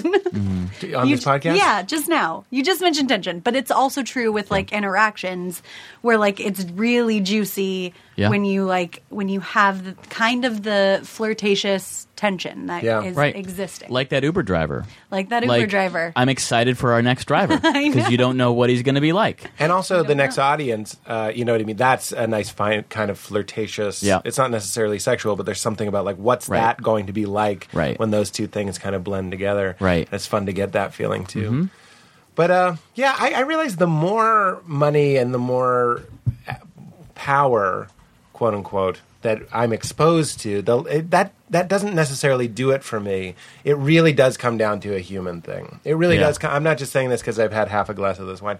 It does come down to friends that you can have Yep. come over and gab on your couch, and it does come down to having a, a, a true spirit made girlfriend that you sit on the porch and, Okay, with well, the dog and all that sort of stuff. That that's where the juice is. It also I don't know. But Yeah. if, if if Plainview took the mic, he'd tell you about like it's also good to crush your enemies. You know? Yeah, right. yeah, totally. I, it makes perfect sense that your ego is plain view. What could you guess what my ego is? Who my ego is? Oh, You would get it. You'll get it. am I gonna get it's Beyonce? Yes, a hundred percent. Got it. A hundred percent. Right. Well, that's why we like that stuff. We have those feelings. And as Duncan taught me, it's okay to love this potentially dark side of yourself. You don't let it take over. You don't let it steer the car, but it can sit shotgun. It's looking out for you. Yeah. Yeah. It, it knows because you teach it through reinforcement that when you are successful, you get money, and money means food, and food, and sex, and love. It's all this kind of like what I would think is kind of can be like a synthetic love, almost like a methadone love, but you're still kind of learning that that's good. So you do that for 18 years while you're developing your personality. You're going to have a Beyonce riding shotgun going like, pull over here, Jay. yeah. I say that to him all the Pull time. over, Pull over here, Jay. pull I got over, a Jay. dance. I All wanna right, let, dance." let's do another one. I'm feeling drunk in love. I want to dance. she wants to dance. I'm actually curious about this one. Erin Murray, uh, she asks, "Who is your dream guest to have on the show? What would you most like to talk to him or her Ooh, about?" great question. yeah, those are these are always hard for me. The podcast is booked in Erin such Murray a asked that question. Erin thanks, Murray, Aaron. thanks, Erin from Boise, Idaho. Boise, Idaho. I've always wanted to go Boise. there too. Been- been I around. believe that you You- love you've small got- towns. I know. I'm like obsessed with like cute. middle range, vaguely shitty small towns. Every time I think like I, I really would wanna go to never wanna go Syracuse. there, Yeah. you always are like, I would love to go I really- there. And the truth is, is I would love to go there with you because you would Yeah. find like the gold about it. Yeah. Yeah. I've actually heard that Idaho is. I, yeah, I, I, do- surprising. I, I had a friend who once was like, "Boise is is gold like a ton a, of fun." a secret term for closeted gay men? yeah. Yeah, You'd find the gold. you'd find the closeted Asian gay. Again, one is dressed. No No fetish. fetish. No No fetishes. fetish. Slight preferences at best. Vague, slight preferences. You know, I really would like to have some of those really almost manic, clean burning geniuses on the show. Mm-hmm. Uh, like some of, like someone like Steve Nate Martin, Silver? I think would Oh, be okay. very interesting. I, uh, who's Nate Silver? He- He's the guy that does the 538 blog. He like predicts elections really well. Oh, really? Like a statistician, like a pop culture statistician. Oh, I'm kind talking of. about like these almost like I know this is strange, but one time we saw Kanye West down in the comic book store, and I, I kind of regret not asking him to just come up and do the podcast, just because talk about a plain view or a Beyonce Oh, to yeah. talk to someone who spends so much of their time, and I know he can be obnoxious or whatever, but uh, it's it would be interesting to sit down with the manifestation of just like. I'm all cock. You know what I mean? Yeah. And just talk to somebody who's all cock. And what is what does God mean to someone who's all cock? You know what I Yeah. mean? Also, Gosling obviously would be amazing. Oh. but because you know why Gosling over say like Brad Pitt or something? I'm concerned that someone like Brad Pitt is literally such a corporation that it would be like interviewing McDonald's. He'd Yeah. have an Yeah. answer to most things. And Brad, i- i- if uh, if I'm wrong. Consider the gauntlet thrown down. I'd love to have you on. I think you're very interesting, but I'm concerned he's that listening. once you get to a certain level, your responses, if they're not popular or strange, could cost a lot of working people their jobs because you you feed a lot of people. Gosling doesn't seem to give a fuck because Right. he's Daddy Goss, and he'll come in and he will open up and I mean share about himself. and then he'll join our relationship. Yeah, Ah. He'll move in immediately that's playing with fire right there. But who el- who else would be great? to join our relationship. BJS. Oh, I go. "Huh." it's the sound of I wish it did. I wish these things did it for me. You got to be Gosling for me to go. Apparently, way. got to be Gosling. Uh, Ra- well, Ram Dass, but like Ram maybe Dass in the Ram Dass in sixties. the If we can 60s. time travel, Yeah, yeah, actually yeah. Ram Dass in the seventies. Uh, I'm counting that as a mention, so I'm Yeah, going. I'm gonna have a drink. sip. Um, I'm trying to. think. I think those are those are pretty good answers. But the, I really do talking about breadcrumbs and stuff. I try and live. And this sounds. I'm so up my ass. I guess when I drink a little bit, I get this way. But I'm so just kind of like you run into these people and you ask them to do it. Yeah. And and that's kind of how it goes. So I'm not really sitting around with a list. What about Eminem? I really would like Eminem. Yeah. Because thank you, my love. You sure do see me in here. And Yeah. I, Eminem to me is fascinating because he's not just Dick. He is all of the. He talk about a person that split himself into multiple things, categories, Yeah. because he has. And I think that is. I think his most recent album is very mature and it has a lot of this like what am I doing? Who am I doing this for? Am I helping anybody? Yeah. Like Mm-hmm. I'm getting older. Like is this my legacy that I stirred up hate? Cuz occasionally, you know, he's divisive and stuff. But Yeah. then you also know that he's just kind of airing out demons and there's something cathartic kind of like the way that I used to listen to Rancid I think there's probably a lot of people in pain that like to listen to him rapping about his mother because they also have this like unspoken shadow aggression towards their mother so Yeah. I would love to talk to him Eminem might be very good I think I told you one time I got drunk watching 8 Mile and embarrassingly emailed my agents if we represented Eminem that was embarrassing That's not that embarrassing. I mean, your agents represent like big people. No, I know, but it's just kind of like, would he do the podcast? I feel like I sometimes I worry that something like this, if you don't see it as a work of art in itself, a good conversation, a real s connection of two people, then it, I can't really offer you anything. Like we were at that, that Golden Globes party. You see Matt Damon as uh, w- I've told stories about seeing Matt Damon at this party. He's always there. You don't ask Matt Damon. What, you, he's helping you at that point. you really. It's better when it's kind of like Right. I'm. a- If he were a fan and Yeah. always wanted to have this type of conversation, that's one thing. But if I'm just like, will you do it? Really, I'm saying, please help me. Please, I'll be on the cover of HuffPo. You Yeah. know what I mean? Yeah, yeah, yeah, totally. And nobody wants to do something for that.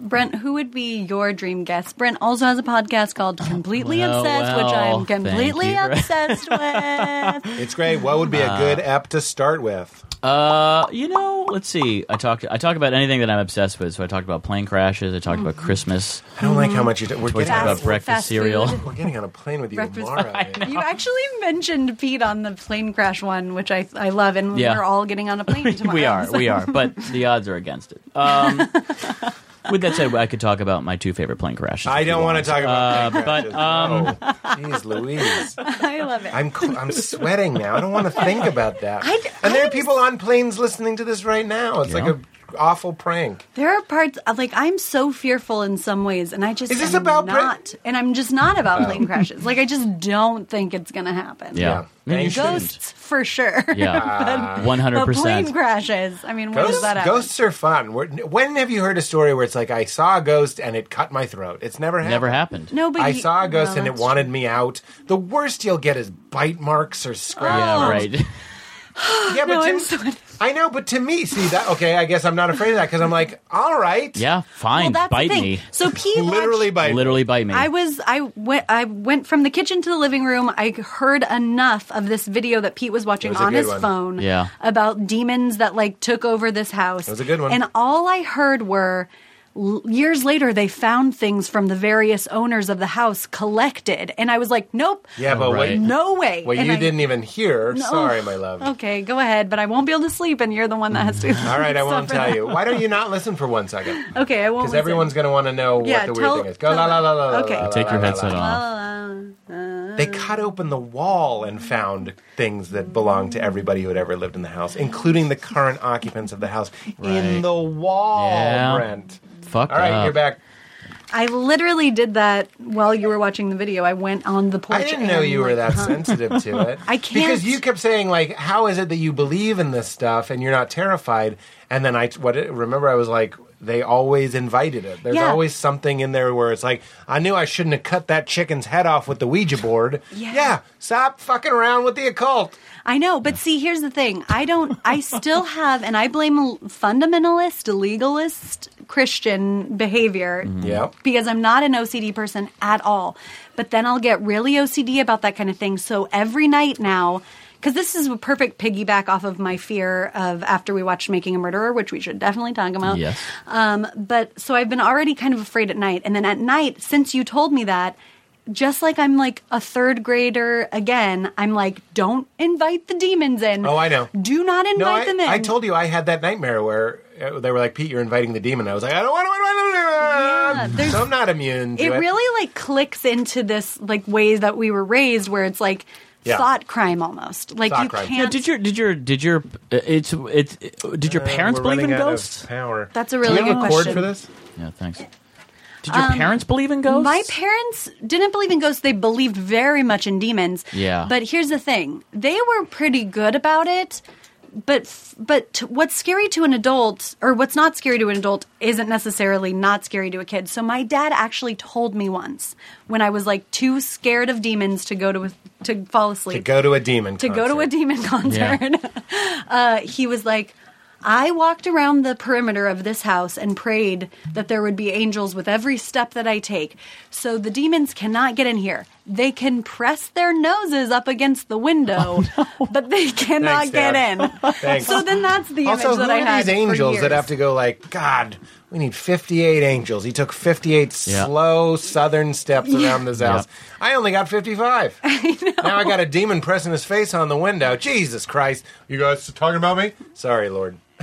it's just like I think it's just being introduced. it's just being introduced to like light versus dark in a very like fragile way at a really fragile Oh yeah. age. Yeah. No, this You is know? where you get into a bit of child abuse. I'm not going to tell my children about demons and shit. Mm-hmm. I know. The fuck out of my face. If they tell me about them, I'll believe.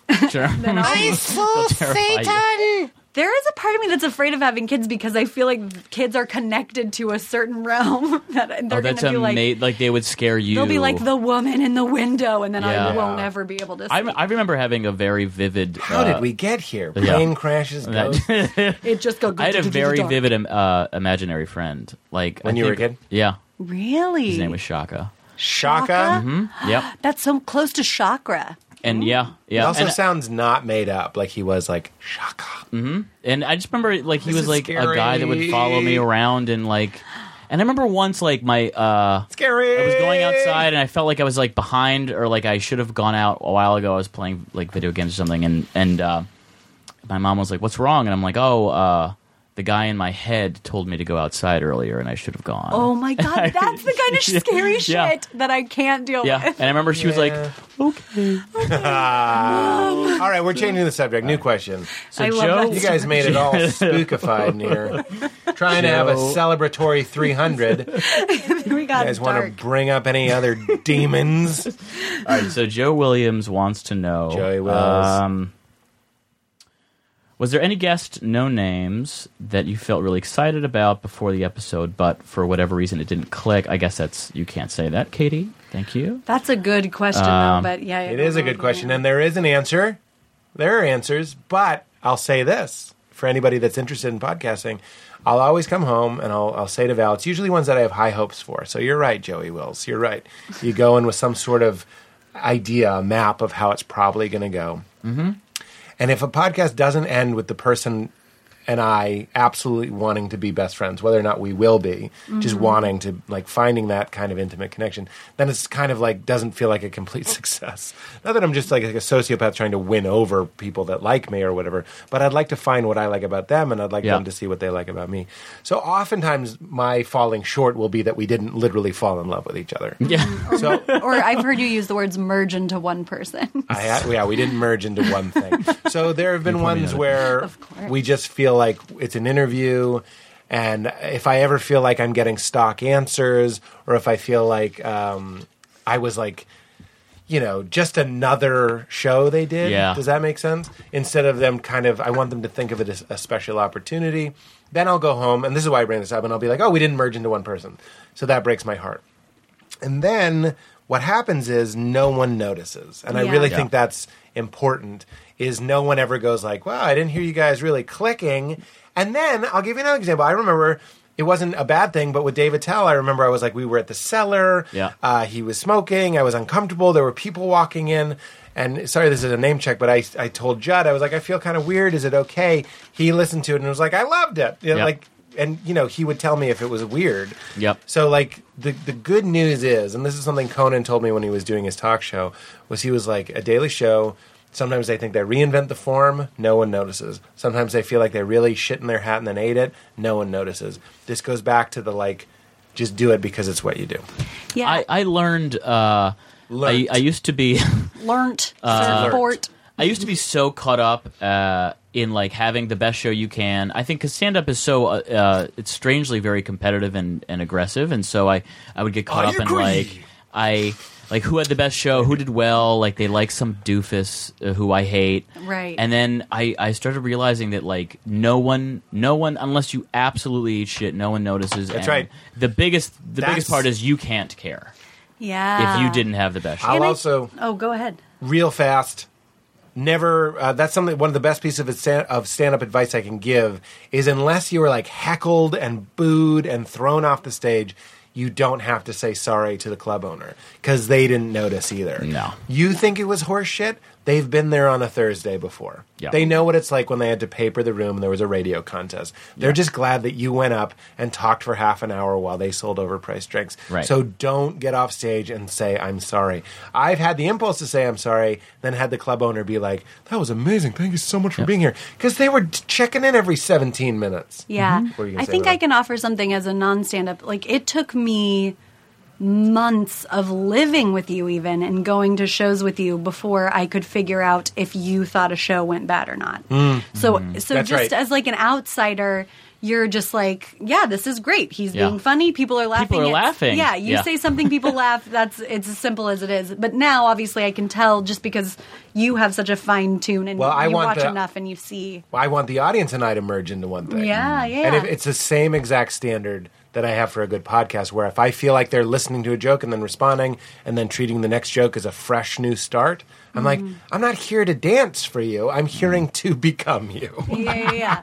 I, I want us all to become a show. Yeah. That's Yeah. that's what it is. How was the show? Yeah. You mean when Brent stood in front of Tony, Julie, Meredith, Sam, you know what I mean? Yeah.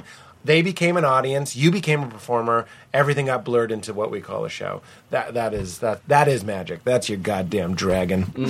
There's your dragon. There's your goddamn dragon. I haven't eaten anything today. I know things are getting loose. you're, you're now you're now speaking to Daniel Plainview Oh, and Beyonce. they'll start coming out more and more as we go. Pull over, Jay. I want to dance. this po- this let's, podcast uh, ends with me singing drunk and love. We'll play it. no, no, no, no. So let's do a question from Colin Sweets. Sweetie. Uh, oh, He sweet. says, Pete, has your famous boisterous laugh ever gotten you into trouble? Val, has the laugh ever embarrassed you? Um, first of all, thank you. Sweets, for directing a question to me. That is Yes. so sweet Sweets, of you. very Colin Sweets of you. Uh, can you think of a time when it happens frequently that I'll get shushed or a look or something? Um, Oh yeah. it's pretty normal It's very at a normal. restaurant for me to just say, "I'll laugh." I'll see a bunch of startled old women, and I'll go, "Sorry, I have a loud laugh." Mm-hmm. You know what I mean? But it's been a while since someone's been like, "Shut the fuck up" or Yeah. something. That's I- never happened. Yeah, I love your laugh. It's the one of the first things that I loved about you. So I I always have like a very special fondness for it. The most recent time, I wasn't embarrassed, but Please. the most recent time was when we were at UCB and you were like kept, just kept talking and laughing like we were Uh, outdoors. Oh, in the green room. And I see, like, I'll empathize s- with anybody. We got shushed like four times. So there was this one girl who kept whose job it was to keep it quiet, Yeah. who kept being like, Yeah. coming in and being like, "I'm so sorry." So then all of a sudden, I'm instantly attached to her, and I don't want her to feel bad Mm-hmm. No. about telling Pete to shush. So then I, but I You don't know want to what shush him stinks? either. It, I remember that moment, and looking back, I had, I probably just gotten off stage, so we're having like fun, and you Mm. think you're in a green room that's quiet, but really Yeah. you're right next to the stage, and then you know your feeling is.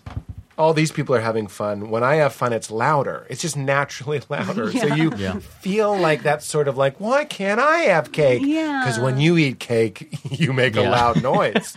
but everyone else is having cake. So Yeah. it under I understand why I had to be shushed, I but I also- do apologize to the produce, uh, producers of Put Your Hands Together.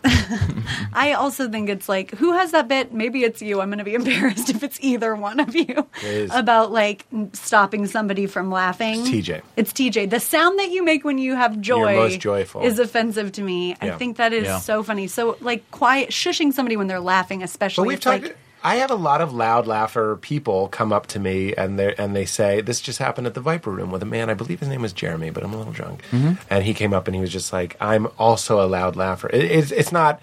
It's like a group, Yeah. and like we like finding other ones, and and you can kind of realize you're a loud laugher like oh i think i'm laughing in a way that i think is acceptable but my real laugh sounds like this and Yeah. it's like really kind of gross I'm actually sort of quiet, uh, and I uh, and I can trace it to the fact I had an older brother growing up, and uh, and whenever I would be too loud or if I woke him up, he would be so pissed. And so Really? now, like, I'll like, I, I could be alone in my apartment and I'll shush someone if I think they're being. I'm like, oh, hey, let, let's let's keep it down a little bit. i That's amazing. It's it's You've pointed out, Annoying helped to me see another reason why I am full of baloney, which is a big part of this podcast. Mm. I Paradoxes support it. and contradictions and stuff. As Val knows, I'm very, very, very, very, very, very sensitive to sound. So if I go to Mm-hmm. the movies, I'm getting better at it. It's, uh, it's something I'm working on. I haven't just uh, surrendered to the idea that I don't like be- people talking, but I don't like people talking in the movies. Yeah. And I don't like people. The worst thing that can happen, actually, is the person you're with wants to talk. yeah. And I'm like, we have a couple friends where I'm like, I want to tell them before the movie starts, please don't talk to me, but I can't do that. They're Yeah. like dear friends of Yeah. mine. And then, um, you know, la- laughing I'm fine with, but movies and stuff, and then like any noise that I hear when we were in an apartment. Not sharing a wall is maybe my favorite thing that I've that I've ever. Achieved. I've wondered before. Uh, I feel like I'm Aspergian just for like dog barking. Oh, yeah, I remember. fly Yeah. off the Duncan handle. Trussell has a dog that barks. He said the perfect wrong note, Yeah. and it's not just a bark; it's like a, and you, I can't even do it. I, I I, feel had like that was I have a perfect. neighbor dog that will it if- it looks like a rat. I'm convinced it's a Hmm. rat, and it it barks like this. Oh. And and it'll. Yeah. I finally had to write a note, Yeah. and I, I spent like a, a couple days crafting the note, and they, they actually were really respectful and Did you understanding. leave your but- name and number and everything? Oh yeah. Also, Yeah, I got are- a couple neighbors behind it too. Are we going to get that note? Because Brody barks at you every time you come in. We just get a little note slipped under our door that's like, uh, I won't come over until you get rid of that dog. Uh, I had to write a note. Uh, I such a fucking like I was a forty year old woman living in Cambridge when I was twenty two. Yeah. I understand. Yeah. Like just kind of like like a Yeah. I don't know how else to explain it. So we had this neighbor next door when I was married when I was 23, tw- no, probably 25, even Yeah. older. I should- And he always would play bad blues music, really bad, Ry- rhythmless solo blues music. So Yeah. it'd just be like, horrible. Unreal. So the quietest, most beautiful street of brownstones, Carroll Street in, in Park Slope, and I loved it. and if he was home, I was in hell. This is before I even really understood white noise machines and earphones. So I was just kind of like dealing with it. Yeah. So I took, I made a note. This is so embarrassing. On the note, I drew a pair of earphones. That's obnoxious right there. So the subject is earphones. And then it says, to our musical neighbor. Yeah. Oh my God. That is a 40 year old uh, woman living in Cambridge. To our musical neighbor. Uh-huh. Please consider like wearing earphones or something like. But honestly, Yeah. 25 year old Pete, here's 36 year old Pete saying, Yeah, the fuck are you blaring it through an amp? Yep. You fucking shit. Yep. My note sucked too. I sa- Everyone in the story sucks. I think that. Did, but note's did it really work? funny. Did did the No. person? No. Musical No. neighbor. I I- went back and I listened for him. I wish you had said, please consider adding some R to your and B. Some ah, you right now you're just and B. right now you're just and B. He There's was- no rhythm. You know what's funny? There was part of it that was that it was bad. You and I were walking through the neighborhood. We went on a walk. You had smoked a little too much dope, and I took you on a night walk. that happened two days ago. and we passed Nice. the house that was playing that, but I live. don't remember this. Yeah. That's how much dope there It was. gave me joy. Like I, there's something to if they're good musicians, you mind less. Yeah. Yeah, of course. Who doesn't want to listen to good music? But, But it- you know, I, I think there's something going on where you hear him practicing, and on a subconscious level, you're like, he's doing something, and I'm not doing dick. Especially as an artist or whatever, in those early years, I've I've come to peace with how it can appear that I'm doing very little. Mm-hmm. Valerie, you know, I'm not like a I don't get up and sharpen my pencil every fucking morning. Right. Oh, God. But like you hear this guy practicing all the goddamn time. I think there was something going on where you're like this kid's tenacious. I mean, if he was on Yeah. the roof hitting baseballs, I'd be like, "Who is this fucking Yeah, guy?" right. Hearing It's like- somebody practice an instrument is a, a special kind of es- excruciating. Yeah. Yeah. Which is why I think I gave up the violin because I lived with roommates when I was learning the violin. It wasn't lack of talent, it was courtesy. It was courtesy.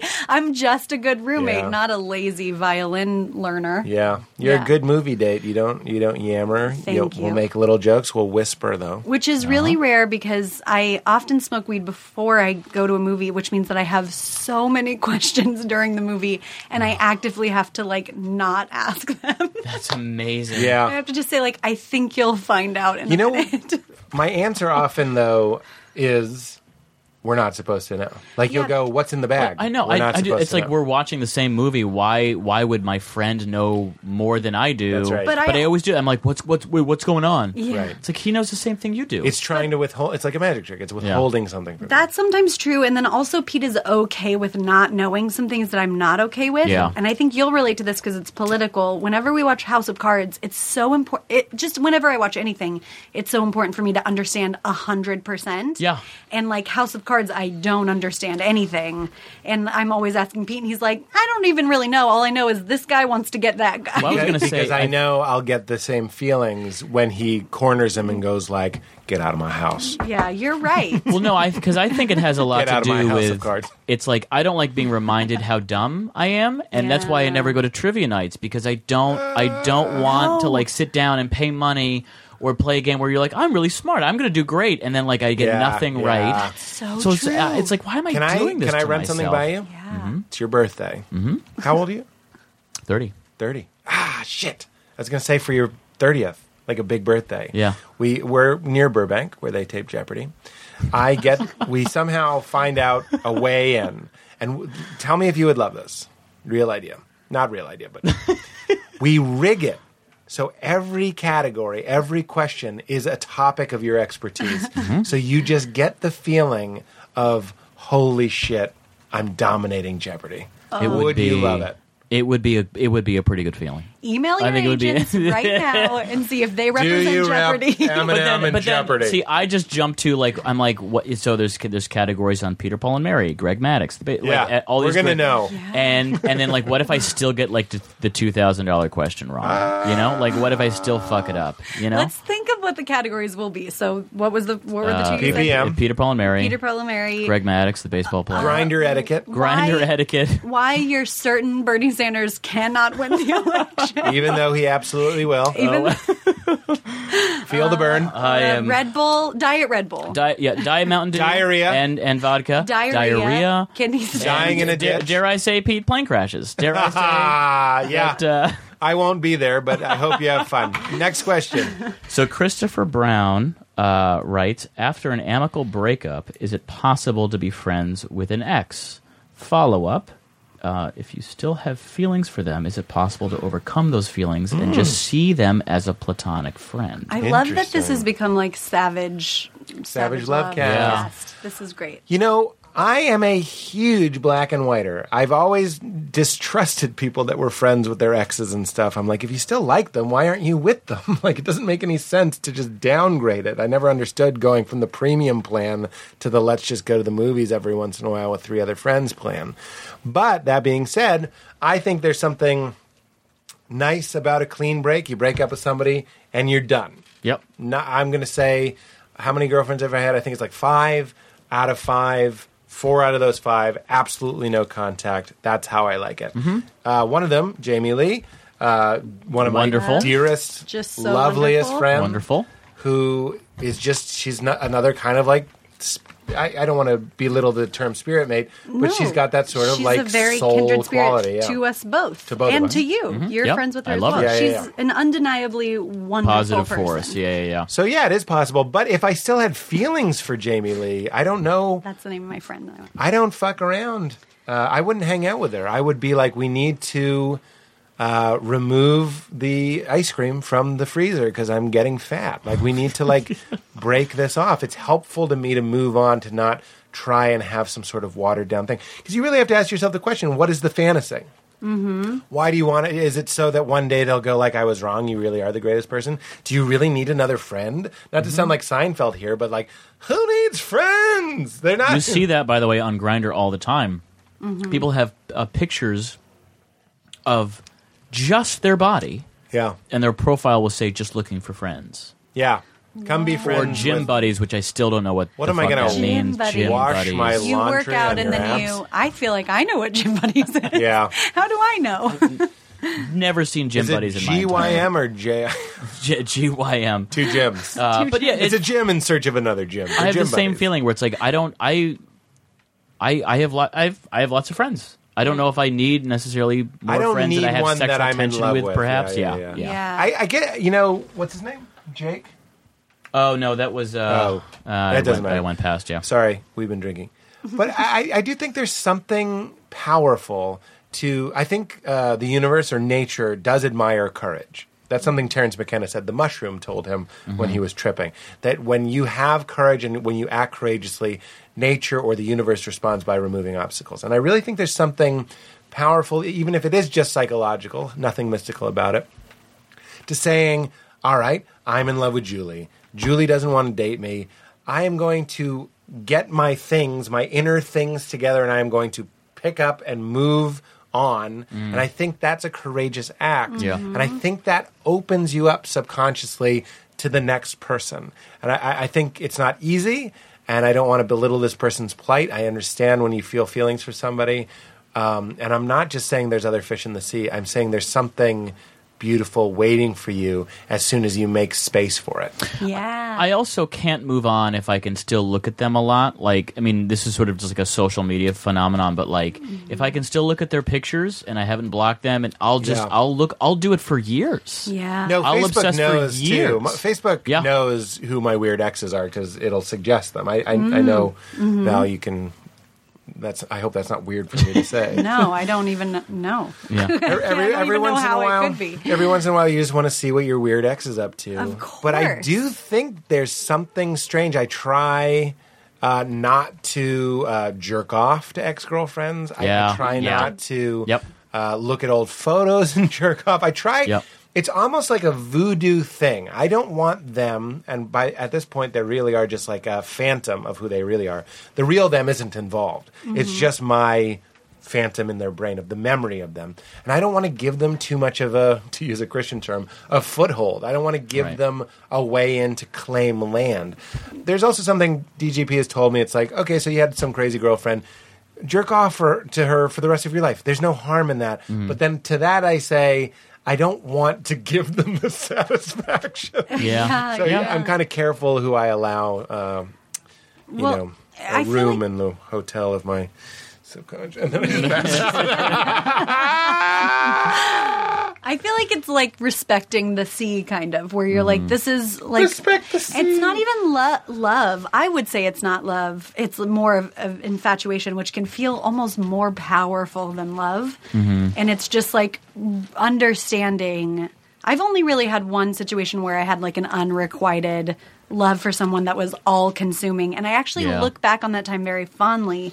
But I think you're right. There is this opportunity, which I didn't take at the time and I wish I had, to be like, and this is so, I'm going to speak to the women here, but this is true for everybody. Oh, listen, you ladies. all the single lady. Uh, but to just be like, I choose me. Like, Yeah. if you don't love me, I'm going to go No, ahead and choose Val, me that's and exactly- cut you out. I and- think that's part of the courage. Yeah. is is realizing that whoever this person is isn't the mirror that you need to reflect back goodness. Right. And it's like what we said about Anomalisa and is what I've been really kind of on a on a tear about is there isn't someone that's going to save you. You are already complete.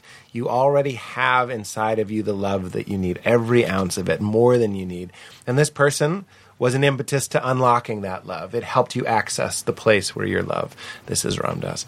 But Eh? it's not Oh, Drink? Oh, I need more. don't confuse the person with that love necessarily with your access to that love. And I actually think an unrequited love is something that is like that's a situation where it's per, it's easier to understand that because you are kind of already doing that.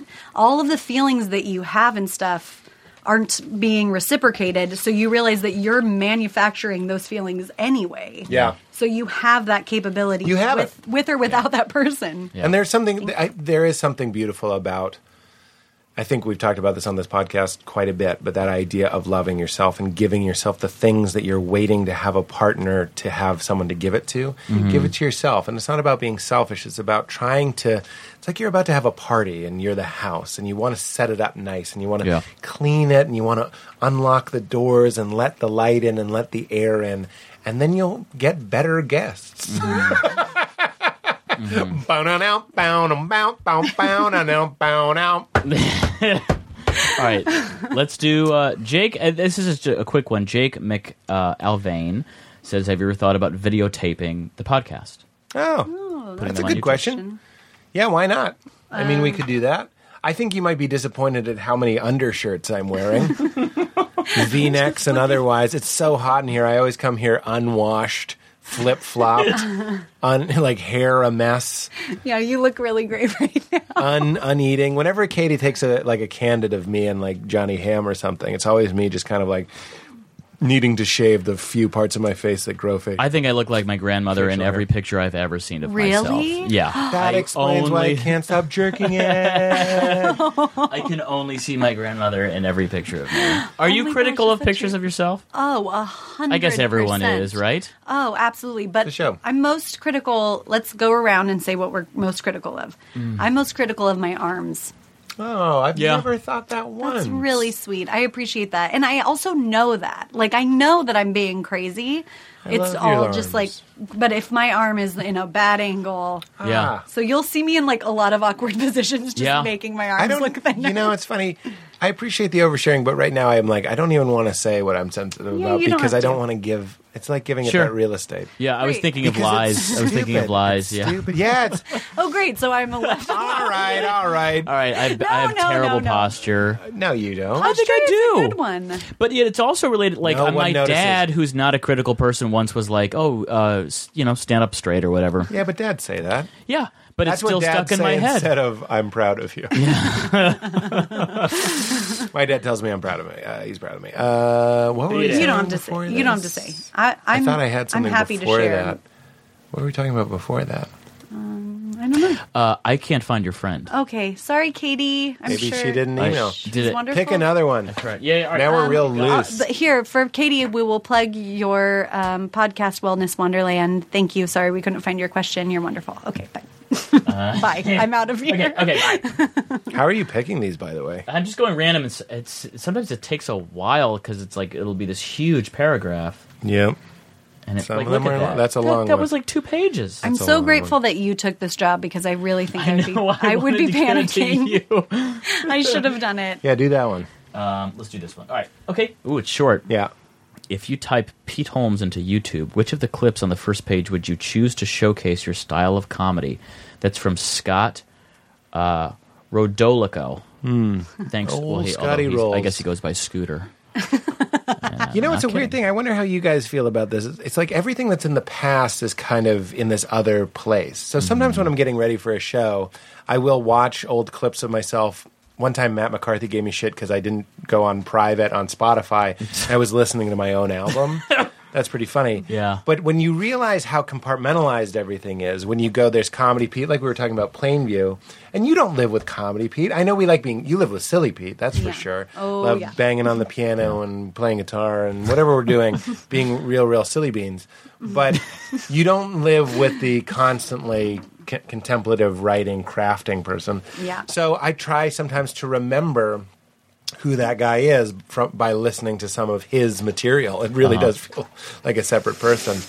I am most, I think I may be most proud of the Someone Loves Your Body monologue. I really love. We did this monologue about how no matter what you look like, somebody's into what you got. It's so true, though. I, it's, first of all, it's not phony baloney. Let's just say some lies to make people happy. But it was funny. It was something that I was doing in my stand up. And then we, uh, I wrote it up, and, and all the wonderful writers punched it up and added to it. And it really just kind of moved a lot of people, but it was also funny. I really like that. That to me is the perfect confluence of, of uh, some sort of message, meaning nutrition, and also some sugar in there just to be sweet and funny. And can I also add that when my mom found out that I was dating a comedian, she Googled you immediately, and that was luckily the first bit that she ever you like watched. to say luckily, Yeah. yeah. And she was like, "That's so sweet." Yeah. Yeah. it's really and it's true. Yeah. Everybody has different body types. on uh, on Grinder, I think of myself as sort of like the Robin Hood of Grinder because like if someone's like really shitty and racist, I'll like I'll fuck with them, and if someone seems seemingly really insecure, I'll try to like reach out. And there was a person recently. I love Yeah. you. I love you so much. there was a guy recently who who had a photo that would you wouldn't describe as like stereotypically chic and he had a caption that said i know i'm ugly i don't blame you for ignoring me and it crushed my soul oh my god. and uh, and so i sent him a message oh, we chatted we had a Did good you say, exchange How often does this work? you sexy tubby man. I would just like to alert the people of Washington D.C. if you were on Grinder. you're on grinder Oh. you're Uh, about to be look out. harassed yeah. This won't be in time. We're going tomorrow. This is out Oh, next you're Friday. right. yeah that's a good Sorry. point yeah well, Well, Sorry. Well, so to the people of Washington D.C. on Grinder, how dare you? Not reply. Yeah, to I know. Brett. Not reply to Preemptively, fuck all of you. I hate been in you. many I hate green You rooms. offer no one. We've spent so much We time get- in green room. with- we With get Brent so waiting attached. for him. yeah, And we're staying at the Ritz. I Oh. know. I and I'm I'm gonna fucking Because play it was- that up, and it's not gonna work. Well, I, when I booked it, I was like, we're, I'm helping Brent. we I'm, really I'm also- bringing lube with me. Uh, But I Yeah. also, I love you very dearly, and that's like my, my weird thank you. dad Christmas gift. Well, I- No. I, and I was. Uh, thank you. It's thank like a you little again. trip. It's very fun. But Wow. we Super we get excited. so invested in you and rooting for you to be able to have sex. And Grinder is so frustrating, even if It you're is. not on it's it. such if you're a tease. It can be so. yeah, It can be so frustrating and, and Guys, tormenting. guys, they're a sponsor. Ah. Uh, let's read another question. So Nate Nate Stevens. Nate says, Steves. How old is too old to start a career in stand up comedy? That's a great question. forty five. no, I'm just kidding. Ah, 45. No, no, no. We often reference, I, I think our late bloomers are uh, Tim Allen, Rodney Dangerfield. They're all Yeah. these like great examples of people that started late. But this goes back to the idea of duty. When you realize that you've not been doing what you're supposed to be doing, Yeah. when you realize that the breadcrumbs were on this other path, it's never too late. I, I don't mean to sound like a fucking Hallmark channel here, but like, what is the point? The meteor's coming. Right. Are you going to smoke a joint? Are you going to fuck somebody? Right. Are you going to do stand up? This is the only moment. Follow your bliss in this moment. So Right.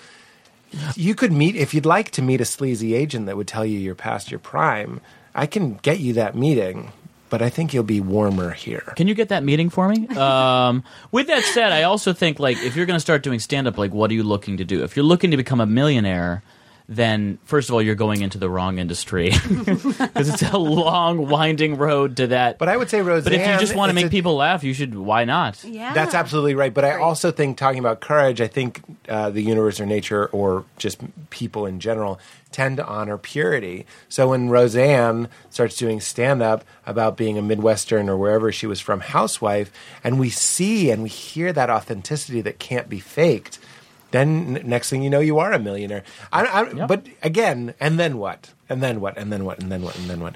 You just want to be doing what you're supposed to be doing. Yeah. But I would say never. That's good. Yeah. There was that guy that did stand up when he was like 80 or 90, but then it found out he stole all his jokes. It was such a heartbreaker.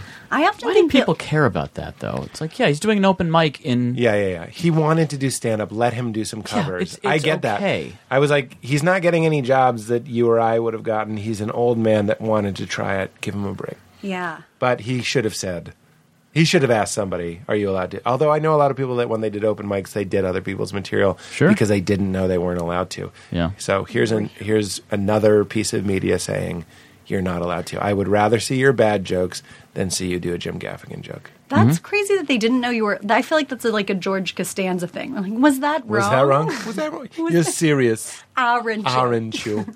Here it is. All right, Bailey Poaching. Bailey.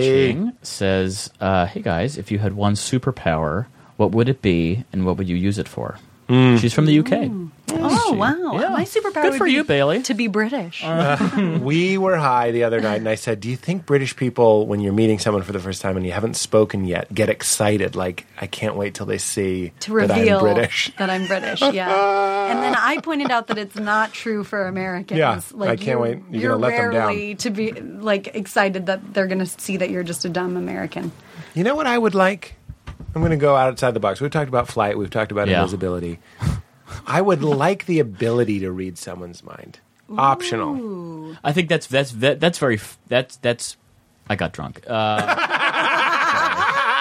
Yeah, yeah, yeah. Uh, yeah, yeah, yeah, that's very we're power on- motivated because that's. I mean that. Oh, yeah, then you're I can using that motivate. so you can motivate and manipulate. Yep. And I don't blame you at all. No, Yeah. but that's why these questions are valuable is they help us come face to face with the sides of ourselves that aren't socially acceptable. Yeah. When you talk about invisibility, are you fucking kidding me? Of course you're going to go in girls' locker rooms or whatever the fuck. I'm not Yeah, or going to. It's murder not to people, assault. So-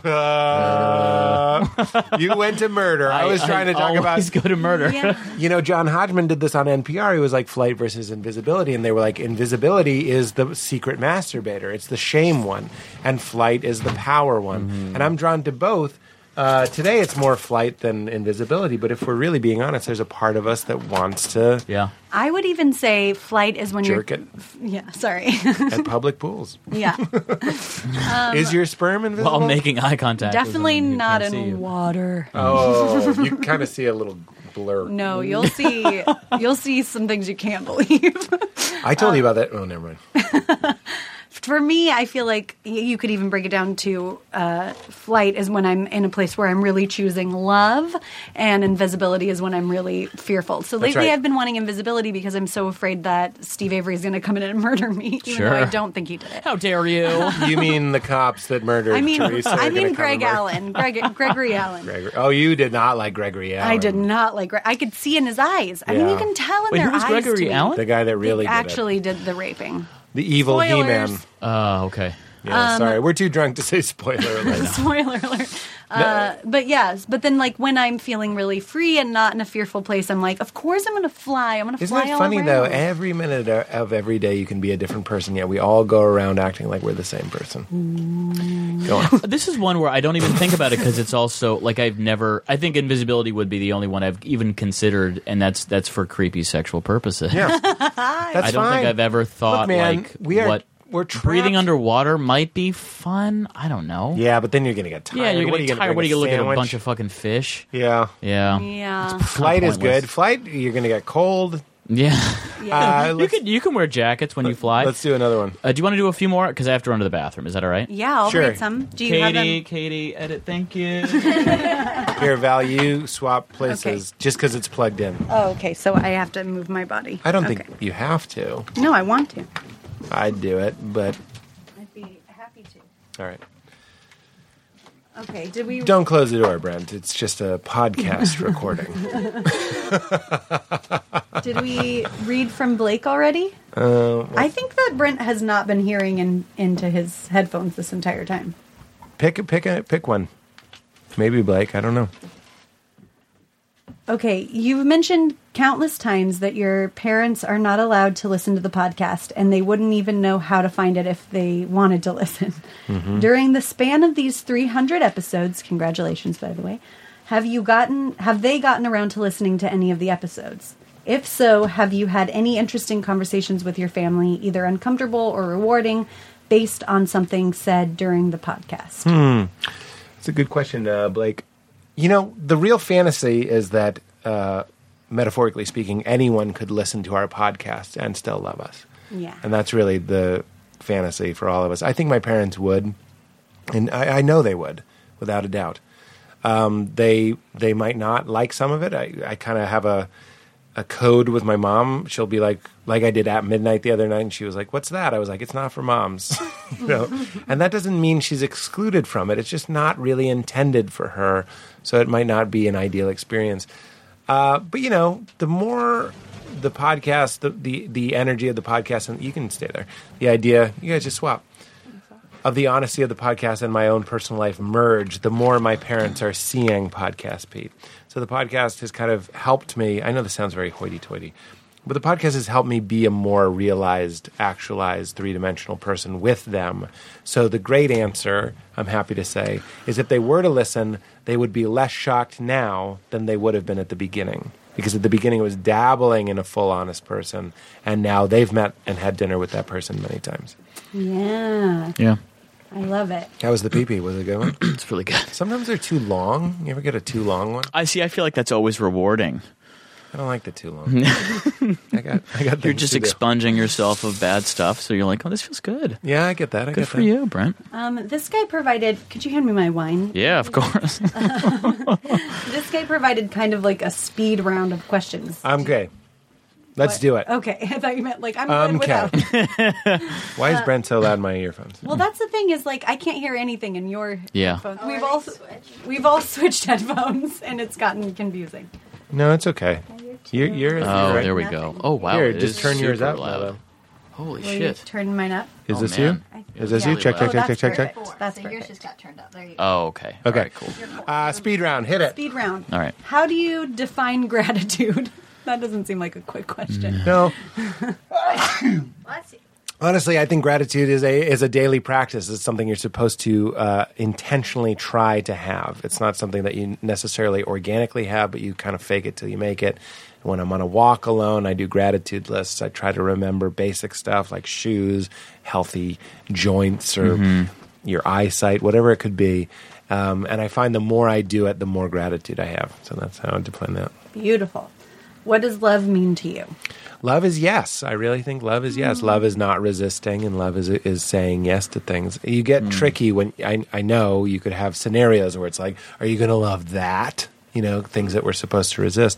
But for the most part, if you take someone like my parents' dinner with my parents, and instead of wishing they'd be a certain way or wishing a friend would be a certain way, when when we feel unconditionally loved, we feel someone saying yes to who we are, and you feel them.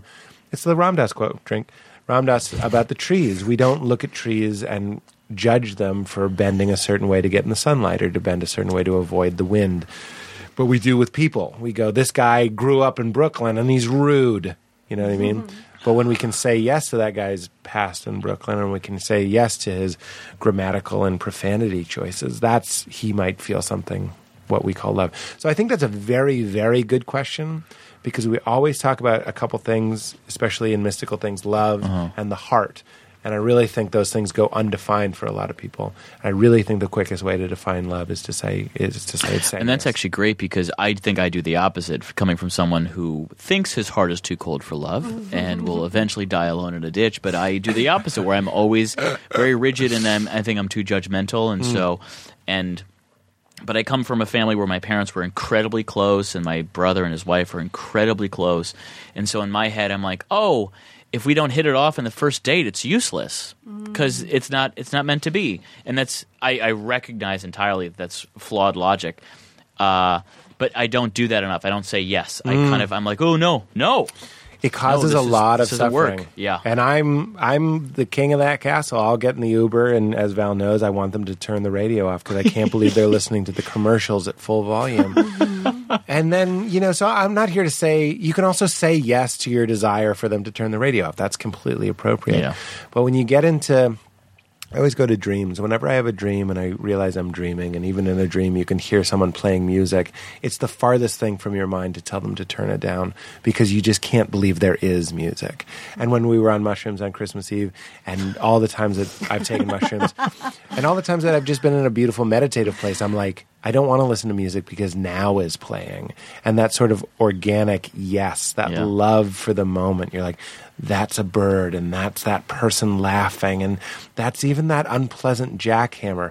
This is the only time that now is being pressed and streamed live, and you get obsessed, and it's juicy and delicious. Yeah, you didn't like w- when we took mushrooms on Christmas Eve. We really felt like we were both like just experiencing what unconditional love is. Like we were Yeah. tapped into that source, and it was it did feel like yes, and it felt like everything was fine, and Mm-hmm. Mm-hmm.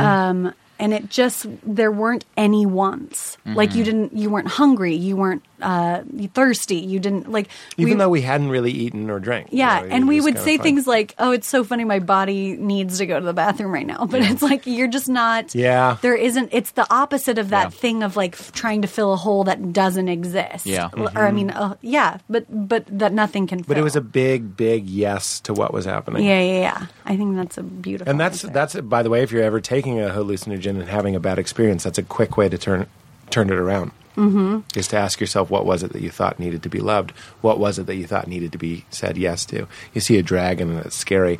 You just say you try and love that dragon. I know that sounds Yeah. absurd, but it's true. Um, but going back to what you were saying, like in a more romantic love setting, it is a tricky balance between, like, I've always had pretty high standards for myself, like, of being loved, which I have no idea where they came from. Hmm. But, uh, but it is a tricky balance between being like, I'm not going to waste my time on anything Right. less than exceptional. Right. And also being like, but some people take a while to Yeah. blossom and you need to say yes to them until you know for sure. Right. It's it's hard. And the to more do. you experience, the better you are at saying yes to other people because they remind you of where you used to be, which is where I think you get the sage old person that is kind of more patient. It's also tough in a big city because there's always someone else, and uh, and so I do this a lot. Where like, yeah, you could. I remember in college, um, you know, you start a class, and at the beginning at the beginning of the semester, you're like, oh God, no one is cute in my classes, and then by the end of the semester, you're in love with like a dozen of these people because you you notice little things, you listen to the questions that they ask, you noticed you know he has a ring at the beginning of the, sem- uh, uh, uh, s- beginning of the semester and not at the end and but you also in a city like la or new york or pr- maybe anywhere really uh, who has the opportunity to give six to 12 dates to someone that they're on the fence about Yeah. and that's what kills me because you're like you go on a couple dates you're like oh this is this this guy's fine but i'm i'm on the fence maybe he's on the fence about me and and and you're like well in in an ideal world i would i would we would just continue getting beers or hanging out or going to museums as if i've ever done that on a date. but, uh, and and then we'll see where it goes maybe we'll fall in love but i i haven't done that you know you stop at around two or three if you don't feel like it's going the right way Hmm. Yeah, and the tricky thing about dating too is that you're really seeing somebody almost at their worst because it's such an awkward situation. And I'm such a like talent whore that like that I'm not I'm almost not attracted to somebody unless I'm seeing them do something that is impressive. to unless they're me. dancing for you unless unless they're Beyonce. Pull over here, Jay. But there is something beautiful, uh, like you're really vulnerable together because Mm-hmm. you're in this just like very uh, awkward situation. Mm-hmm. I'm becoming paranoid we won't get to enough Okay. other people's questions too. So let's Oh, burn so- through these and Okay. I think the fun of the episode might be people hearing their questions. So let's do Okay. a speed round. Sure. We only have 15 minutes left and you know if we're going to do 2 hours and uh, who knows. Okay, all right, quick. What is happiness? I think happiness is is being your authentic self, living truthfully, finding your purpose, finding a place that's receptive to that purpose. Uh, okay, That was a great answer. That was a really Yeah, no, beautiful that was answer. very good. It was like Brought to you by Mondavi Merlot. Uh, what is the most important question you can ask yourself? Who am I? Beautiful. How do you find meaning in your life? What is meaningful? What is meaning? I don't like that Is one. this the Okay. same guy, or is yeah, it like this is all, the philosophical? Same, oh, okay. This is all the same person. My answer to that one is I don't like that one. Okay. How do you think? I think it's all precious. Yeah, yeah, yeah. That's great. We want to push away pain. We want to bring in pleasure, but it's all precious. What was one of the hardest times you've laughed? That's a good one. Should we? Yeah, what we've been laughing a lot lately because we've been killing time and we've been smoking pot, which I don't do a lot, but every time I do, I'll get really high and I'll go, "Why don't we do this every day?" Like literally last night, he said, "Why is this illegal?" That was It's- two nights ago. Oh, two nights. Okay. Yeah, yeah, well, we've yeah. been smoking so much weed. I don't know. I didn't smoke that much last night, but yeah, Uh, you yeah, said, but "Why is this because illegal?" everything is so so funny, and we were really laughing really really hard, and we watched Ben Folds videos, and then we watched what do Eastbound and Down. we watched fail uh, news fails, which um, News is just a fails. perfect stoner God, I thing to watch. love, I love just like uh, my big thing now is just YouTube. I'll just go on I YouTube know. and Yeah. I just I and just YouTube will rabbit learn what you're hole. watching, and then it'll queue up another Yep. video. It'll just courtroom keep brawl playing. videos. You guys into that? oh, that's a, that's a good it's one. I'm obsessed Sad. with all of them. oh my god. Well, that's the thing. I feel like YouTube catches you when you're because often when we smoke weed, we're like, "What's the perfect thing to watch?" And we go through a lot of things and we don't fin- find it. Smoke And weed every YouTube day. is the perfect thing to watch because watching people like More like we, doob tube. We watch like an hour of family. nice. That's my Paul Rudd impression. Yeah, more like doob tube. That's pretty good. You want to watch a YouTube? More like, more like doob tube. Watching a tube, a bunch of dibs. Anyway, we watched a lot of family food. Oh, I'm sorry. Did I interrupt with my Paul Rudd impression? no, it was great. All right, let's let's move on from this guy. You got enough. Okay, that was Juho Rana, by the way. Oh, is that us? yeah, he What's sent that, a man? picture. That's sweet. That's I really remember that. sweet. That was in. Uh, I remember that. It was in Texas. Oh, I nice. think. Um, I'm picking this person because her name is Maddie Lesage, and uh, oh, there's so many reasons to picture pick her. The Yeah. subject is shit. Am I too late? Good. And it starts out with Valerie and Pete. Valerie first. Maddie, can we be best friends? Okay. uh, oh, that's really sweet. I'm just gonna read the whole thing because it's really nice. Please. I'm sure I'm not alone in putting your relationship on a pedestal. Thank you. I, I, Thank you. Thank you. um, the idea of you saying things to each other like "I see you" pops up in my brain a few times a week. So lovely. Tech Nut Han. I'd uh, I added so lovely. That was me. I'd love to really to get really real. Are you two always this conscious and supportive? Or is it still sometimes exhausting and you can just be without considering the effect of your words slash actions? Ooh. I lo- I, I got Oh, see. lost. It's not always as conscious, meaning like effortful. Yeah. Absolutely not. I, I, I, n- I don't mean to be defensive. I'm saying it's 99% silly baloney Right. and just kind of like a natural, easy chemistry. Mm-hmm. And then it's 1% like, I, I don't, I, I say I I, agree. see you in there, but there's not, like we did the water meditation and stuff. And like we like to get deep and profound and talk about how we're old friends and all this sort of stuff. Mm-hmm. But that's not most of it. You know, Brent, from coming over, most of it is, is silliness. Most of it is trying to laugh at everything together and, and feel safe and yeah. loved. Yeah, I feel like al- almost all of it. Yeah, except I guess I would give it a one percent, but all of I, it. those numbers are made make believe, but no, it's obviously- true. All of it feels like just being without considering words and action. But then I see you, and I feel like I want to tell you, like, know, it's- "Hey, I see you." Right. You know. It's funny, you know, there's being the teaching and then there's hearing the teaching. And sometimes I think we're just doing what we do, not to put us, us on a pedestal, but we're doing what we do. And it's very natural and loving and very uh, easy.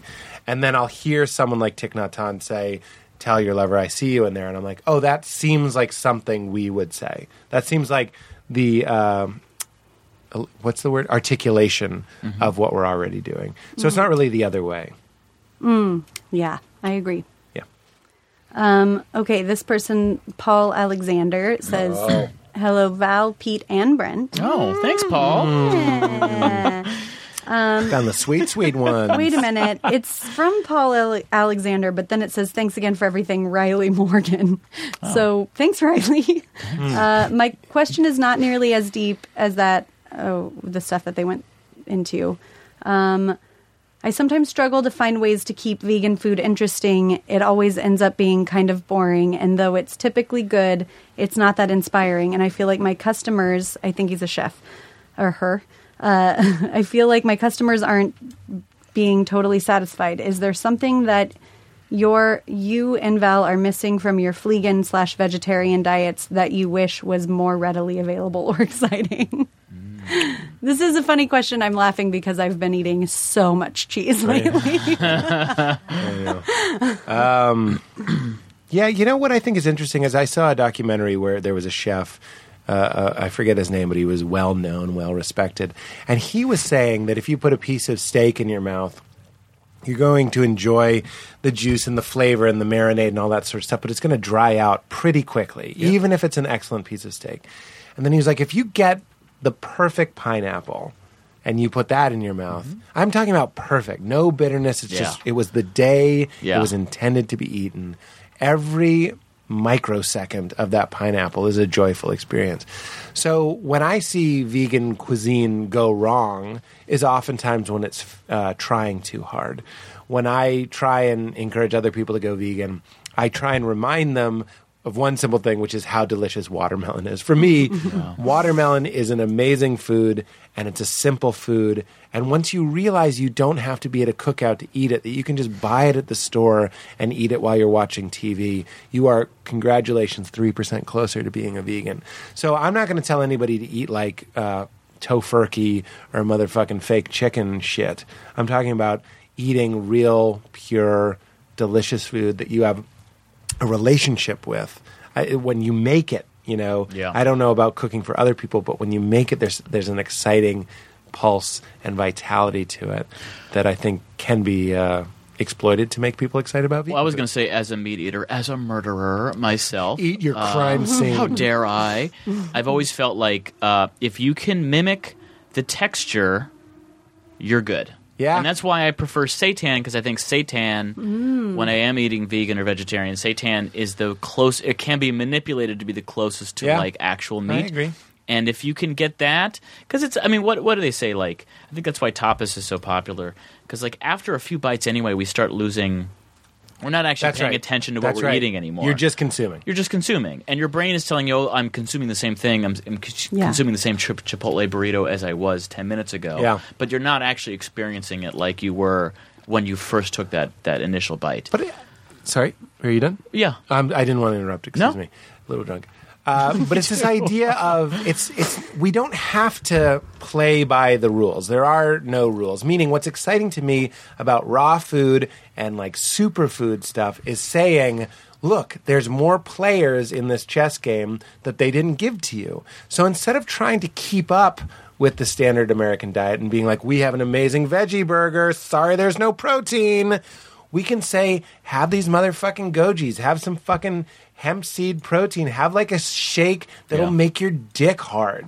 You know what I mean? It- like this insane. Have some motherfucking lentil soup that will reinvent what you think about iron. By the way, Progresso lentil soup, Oh my God. greatest, It's one of your in favorite soups. the world. But we're Put a not- little vinegar in it. but vegans aren't behind. We, I think what would help a lot of chefs is to realize we're ahead. We're the ones dealing with like Yeah. real, actual, vibrant, living food, especially raw food. So instead of playing keep up, I think a lot of vegan chefs would do re- well to claim their rightful place at the front. We've, that, That's a great thing to be doing. Well, if you don't mind me, s- oh, sorry, Valco. Even if you are a meat eater, it wasn't intended to be three meals a motherfucking day. Sure. You Yeah. understand? It was still supposed to be plant based most of the time. You might kill a fucking coyote and eat its face. I got no goddamn problem. I'm getting surly. yeah, I know you're getting fiery. A little surly. I was just going to say a very simple answer, which is I think that cashew milk, even though it's high in fat, uh, is cashews are the dairy replacer for somebody Yeah. who is obsessed with dairy and tries not to eat it. Mm-hmm. Cashew cheese, cashew and milkshakes, like don't banana me. Do Yeah, get the not fuck- banana me. Get What I was that just- frozen banana and shove it up your ice Because cold if butt. banana comes to the party, banana dominates, and that's the only thing you Nobody taste. wants banana. Get out of the fiesta. Well, this was this is what I was going to say was it I've uh, in in all of my vegan experimentations uh, I feel like a lot of times Yes. because vegans and vegetarians are so healthy there's this sense that if you're making vegan and vegetarian food you also have to be low salt and this and no Gluten-free. GMOs gluten free all Yeah. these things and then you're watering it's like uh, and we were saying this and there's a place we order from occasionally and i'm forgetting the name of it but like i- if you could give me vegan fast food i'd love the f- Yeah. i'd love the fuck out of it because like i want some i'm sure some vegans still want garbage sometimes too Well, that that's for you sure. know delicious garbage food and d- not everything has to be the most healthy well, sage. holistic thing you Sage put is in what your you're body. talking about. Sage makes a great buffalo uh, uh, cauliflower, and they Yes. make a great nacho. They make a great spinach artichoke dip. And Artichoke- honestly, artichoke. spinach, I right. prefer that spinach. Gar- uh, spinach, no. their ranch yeah, you prefer I- I the got drunk. cauliflower. I prefer We're the all drunk. buffalo cauliflower over buffalo. Let's any answer buffalo. wings. more questions because we're drunk and we're open. Okay.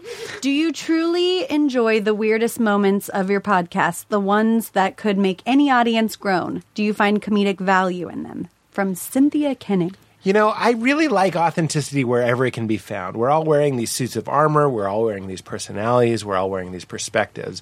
And if you can get into something where someone is shifted a little to the left or the right, that feels exciting to me.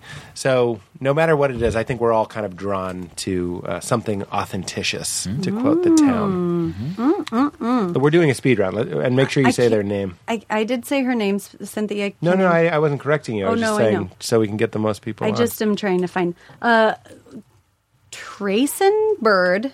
if their name is Trace and Bird, you don't have to say. it. asked, "Would you ever do an episode where you and the guests take mushrooms?" No, Okay, there you I go, have a Trey. deep re- I have a deep respect for mushrooms, and I think when people ta- uh, talk about you know Tr- Trace and I don't mean to be dismissive. I've thought about it.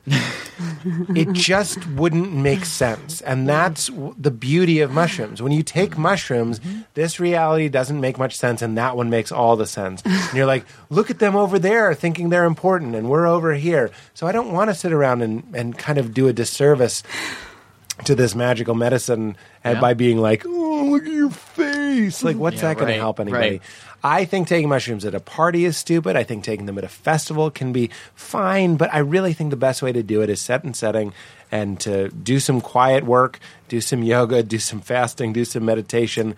Take them with a loved one, someone you're comfortable throwing up with, someone you're comfortable being uh, vulnerable and crying with. None of that happened when we did them. And then you'll really have an opportunity to uh, see the divine. Brent, have you taken mushrooms? I can't. I did believe we- once. We haven't talked It- about. Yeah, it this. Mm. was kind of a shitty experience. It just didn't really work. It didn't work, and then I did like another dose and uh, dose, and then I just thought I was gonna die. Mm. So Mm-hmm. no surprises there. Yeah, um, no surprises. Uh, you don't have to answer this one, but it made me laugh. Uh, so it says, "I would love to hear Pete's Native American voice explaining that he's not from India." Which I think your Native American voice is your impression of the guy from the Source family. Yeah, yeah, I know my Native American voice, but I'm not from India. yeah, like you're not that kind of Indian. Oh, I get that uh, quite a bit actually. That uh, people see that I'm uh, Indian, and they're quite disappointed when I show up and show uh, that in fact I'm uh, native to these lands. So uh, I can see some disappointment in your face. I can see there's yoga mats, and you thought maybe I would take it on that path. But uh, oftentimes in this racist uh, kind of cadence, I take people to another journey, something with peyote and maybe I'm fucking with you. I brought some Coors Light. I thought we could have some fun. That's really wonderful. We're living in the heyday where that uh, kind of voice will only be acceptable for another five, six years. Say six months even. I would argue it's not acceptable now. no, I know, but it's Um, it's silly. So this is from Anna Greer. Uh, what are your spirit animals? I don't I don't really respond to spirit animals. I got Ram Dass up there for sure. Ram Dass is your spirit. Beyonce's my spirit animal. Got a drink. You said Ram Dass. Oh yeah, I gotta Oh, drink. oh, Mm. Sorry. I gotta get uh, that tequi- tequila. Mm-hmm. Yeah. Okay, this is another question from her.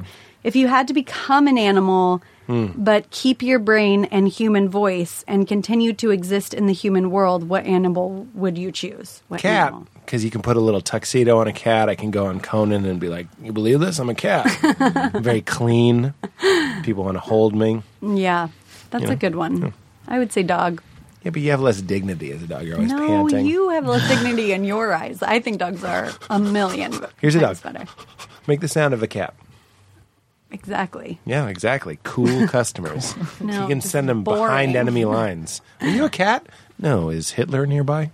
Brent, do you like cats or dogs better? I And- actually uh, I've grown to find uh, them both vaguely annoying, but I do like dogs more. That's not grown.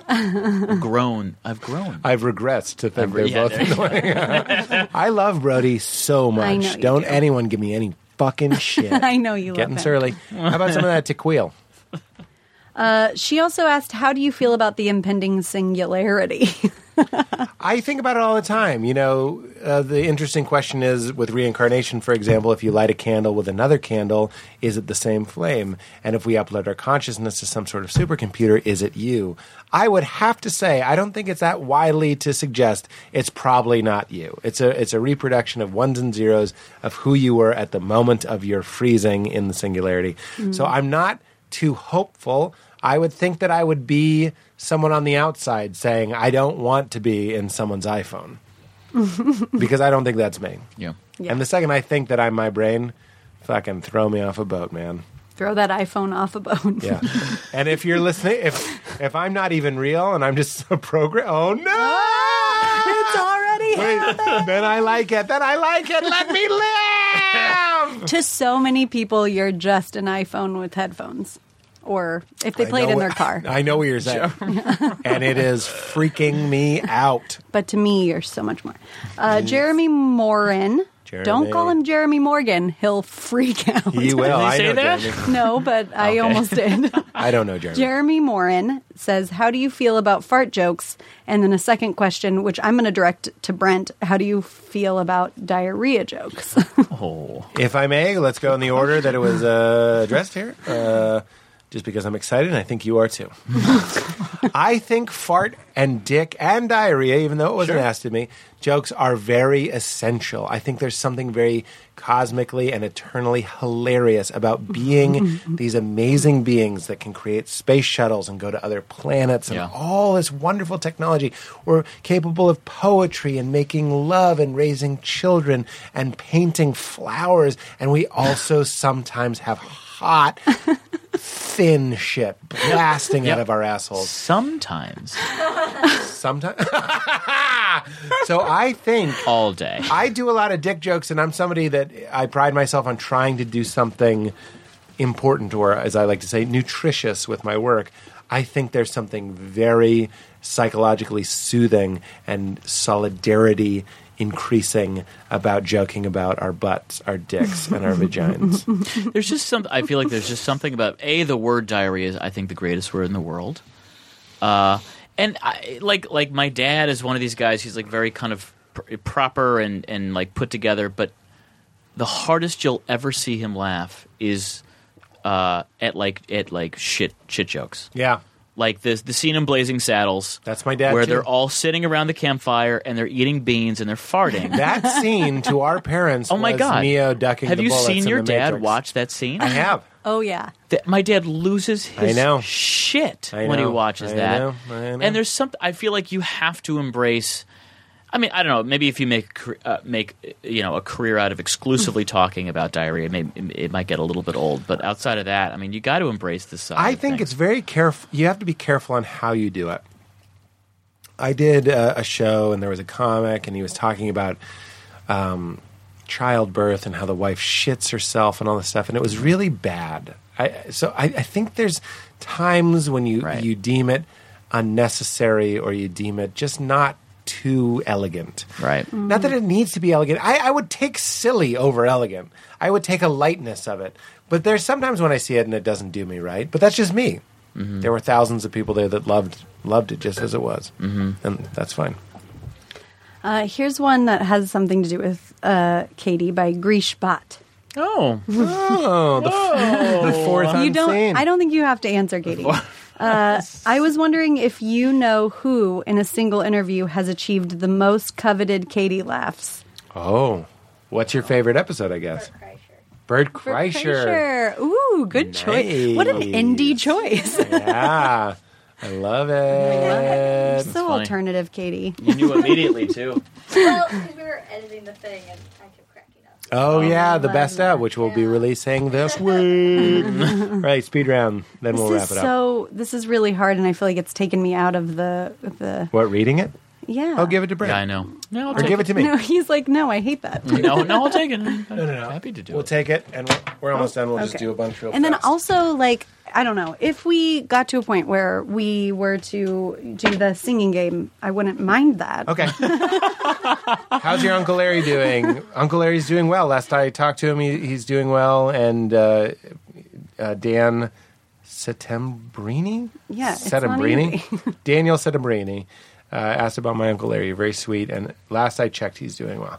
Uh, for Pete Holmes, you're my favorite comedian, huge fan. uh, so you have to like scream Oh, that's not a question. yeah some of them are just like hey the podcast I means a know lot, that's why which it is- would take me so long to kind Yeah. of sift through because yeah, Do you ever I've missed find the last yourself couple. involuntarily humming or singing praise and worship songs at on moments of the day? i will say that when we've been drunk and or stoned which it sounds like we were so much but just Past lately just lately Uh, I think it's so funny to Pete will often uh, Sarah say Jenkins. things to me like "Bring me my guitar, I have a song to sing you," and I think it's so funny when we sing old worship songs. It's so There there's is a something really special- cosmic So about funny. like Yeah, yeah, yeah. being. I kind of love Christian Oh, says- music too. Do you? Give Yeah. us a few bars. Oh, it's so simple. It's like Mm-hmm. it's it is the same. Oh. My Savior, Lord, there is none like like you. All of my days, I want to praise Do you like this, the Brent? Wonders wonder of your Sure. mighty love. My comfort. Shout to oh, the you went straight. Lord of the earth. Sorry, let us Sing. sing. Power and majesty, praise to the King. Mountains bow down. Mountains bow down and the seas will roar at the sound of your name. Modulation there. If you're a badass. Okay, there you go, Sarah. So there you. Why? Wait, wait. Let me ask you a question. why do you think like a super? Why do you think there's never been like a super successful, really Christian focused, especially for such a religious nation as we are? Yeah. Like I feel Christian like the, folk is what? cr- band. Well, there are Oh, there some, have been. there are some bands that really toe the line and like I think are on secular labels, but Yeah. are are Christians. Like Yeah. I'm pretty sure Sufjan Stevens is one of them. Right. But yeah, there's there haven't been like. But I feel he doesn't. just, He doesn't like, sing about Christian rock. Jesus though, right? No, and he's edgier. I think with Christians, he does. Goldenrod. I think. Oh yeah. Oh my In the god. forest. Just like my favorite line of any song ever uh, is the When I see his face. you know it's the it's it is part of that song, but it's like Ooh, Barn uh, Tues- Costello says, "Can you see me in there?" Yes, I can, Barn. Oh. uh, Tuesday night at the Bible study, we lift our hands and pray Pray for over your your body, body, and but- nothing ever happens. See, that's the thing that I am think that Christian music lacks that is making keeping it from being popular is this like honesty Yeah. of like of like but also sometimes things are Question. shit and Yeah, people yeah. die and get sick and Yeah. and you know and a lot of Christian music is just like kind of love songs to Jesus. Cody Gowlin says, Hi, Pete. In a previous episode, you made mention of an episode with Amy Schumer. That episode has yet to see the light of day. Did it ever happen? Did it go poorly?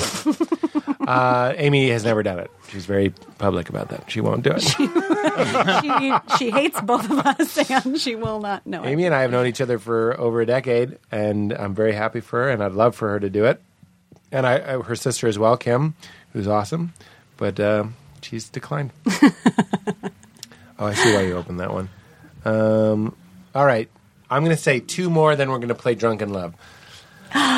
you meet your 10 year old self. What is Pete's favorite thing about Big Pete? His big old dick. okay. What does Big Pete spend the day doing with Little Pete? Okay, we're done. play it. Can you play Drunken Love? Can I play it on my phone? Drunk. Okay, just to be fair, I will tell you this isn't like a fair singing game because I know every single word. no, I know, but we're just going to sing along if we want. Okay. We're not going to improvise. when I said that this would end with me singing Beyonce, I didn't know it truly would. Oh yes, I didn't know what was happening. we're I didn't know that singing. it actually would. I got very drunk, so I, I don't. got pretty drunk. Drunk in and I'm gonna love. take another. Oh, can I swig of say it. before we play this one moment? Here's what we've been searching for on Spotify Adele, David. Yes. That was David Bowie. Hello, Adele with two L's. Sarah. what was Sarah? Notorious. Oh Sarah was Sarah you Mm. Watkins. just took the biggest shot. Did I? Van. Billy Joel, Blur, Oasis, I didn't even think that I was. until you Silver said that. Chair. Prestique, Ghostbusters, Jurassic Park, There Will Be Blood, Back to the Future, Jewel, Peter Paul, Mary, Oh, that's for me. We did that for That's just you when we me. hung I know out. you guys- Elizabeth and the We, Catapult. we won't make him do it, but Good just so you band. know, Eric Brent can Satie. do a perfect Mary impression. And I yeah, but have- nobody knows what Mary sounds like. that's true. So Then when I played for Pete, he's like, well, "Who are you listening to?" But I will tell you this. I, oh, wait, never mind. I'm wait, sorry. wait. tell her, tell him this. I was just going to tell you, I like. I feel like I can more than other things. I am capable of doing impressions of female singers, and I cannot do Oh, her that's at true. all. You're good at them. Thank you. I cannot do her at all, so it's very you. impressive that Thank you you. can. so- I curtsy to you. Thank you. uh, thank you so much. Also, before we start, congratulations on 300. Oh, I episodes. wanted to Congratulations, say Pete. thank you. I wanted to say that of all the of all the many things that uh, that I've done, oh, phone call. Of all the many things that I've done, uh, whatever they may be, um, this podcast has been the absolute most wonderful, nutritious, three dimensional, uh, growth inducing, friend creating, love increasing uh, endeavor of all. And it's just simple talk, sitting down and talking with people and having an excuse to connect with people. And then, even more than that, it's been a wonderful excuse to get to know the fans, seeing them out at shows.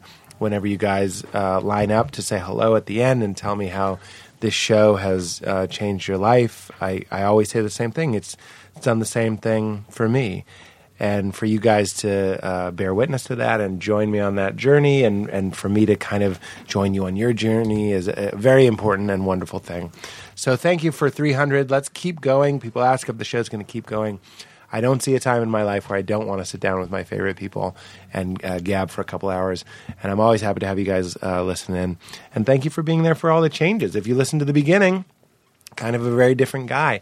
Uh, you know, same guy, but uh, some of those layers have been shedded, and we're getting a better look at him. And and I think that is the meaning. One of the meanings of life is to get to know ourselves as best as we can, and to live as we've said in this podcast authentically. So thank you for being a, a part of that. Thank you for listening. Thank you for your patience through the ones you didn't like. Thank you for your joy in the ones that you did.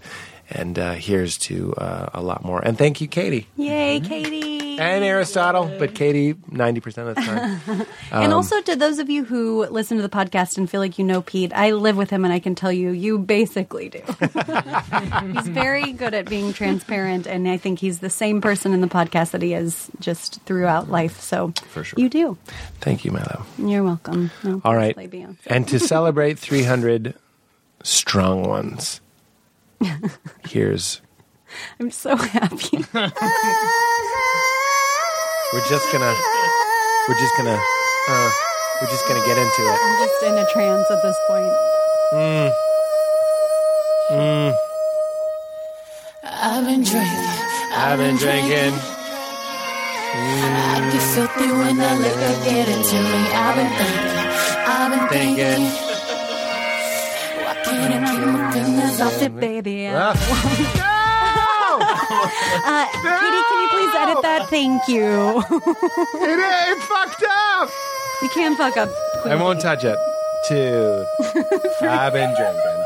I've been drinking. This is your solo. And I've been drinking. Can get my Get fatty, filthy when I fatty, look fatty, at fatty. you. Tell your breakfast is my breakfast. Give it a Breakfast head. is my breakfast. Fuck up my warhol. Get out of my house. Baby, I want you. Na, na. Three, three hundred. Three, three, three, three, Baby, I want three, three. just for us. This is regrettable. Cigars on ice. Cigars on ice? Ice. Why? I'm not gonna be able to light that Like an shit. animal with these you can light a cold cigar. Oh, Not a wet one. I'll keep that ice ice cold. It only Here you becomes. go. Baby, Fatty, baby, fatty, I baby, I want want you. na na. Fatty, fatty, I want you. Na na. Drunk in love. We walk up in This the is my part. Oh, okay. We walk up in the kitchen saying, How the hell did this shit happen? Oh, baby. Well, we got drunk. Drunk in love. We be all night. We be all I'm gonna night. regret this. I'm gonna go. See you later. Thanks, guys. Well, let's say keep it crispy. It's over. Do you, do you say it? You didn't have to put the I know, I earphones on. Why are you being begrudging? Keep it crisp. Keep it crispy. Keep it crispy. Katie? 300! Thanks, everybody! Fade this shit out. I did that.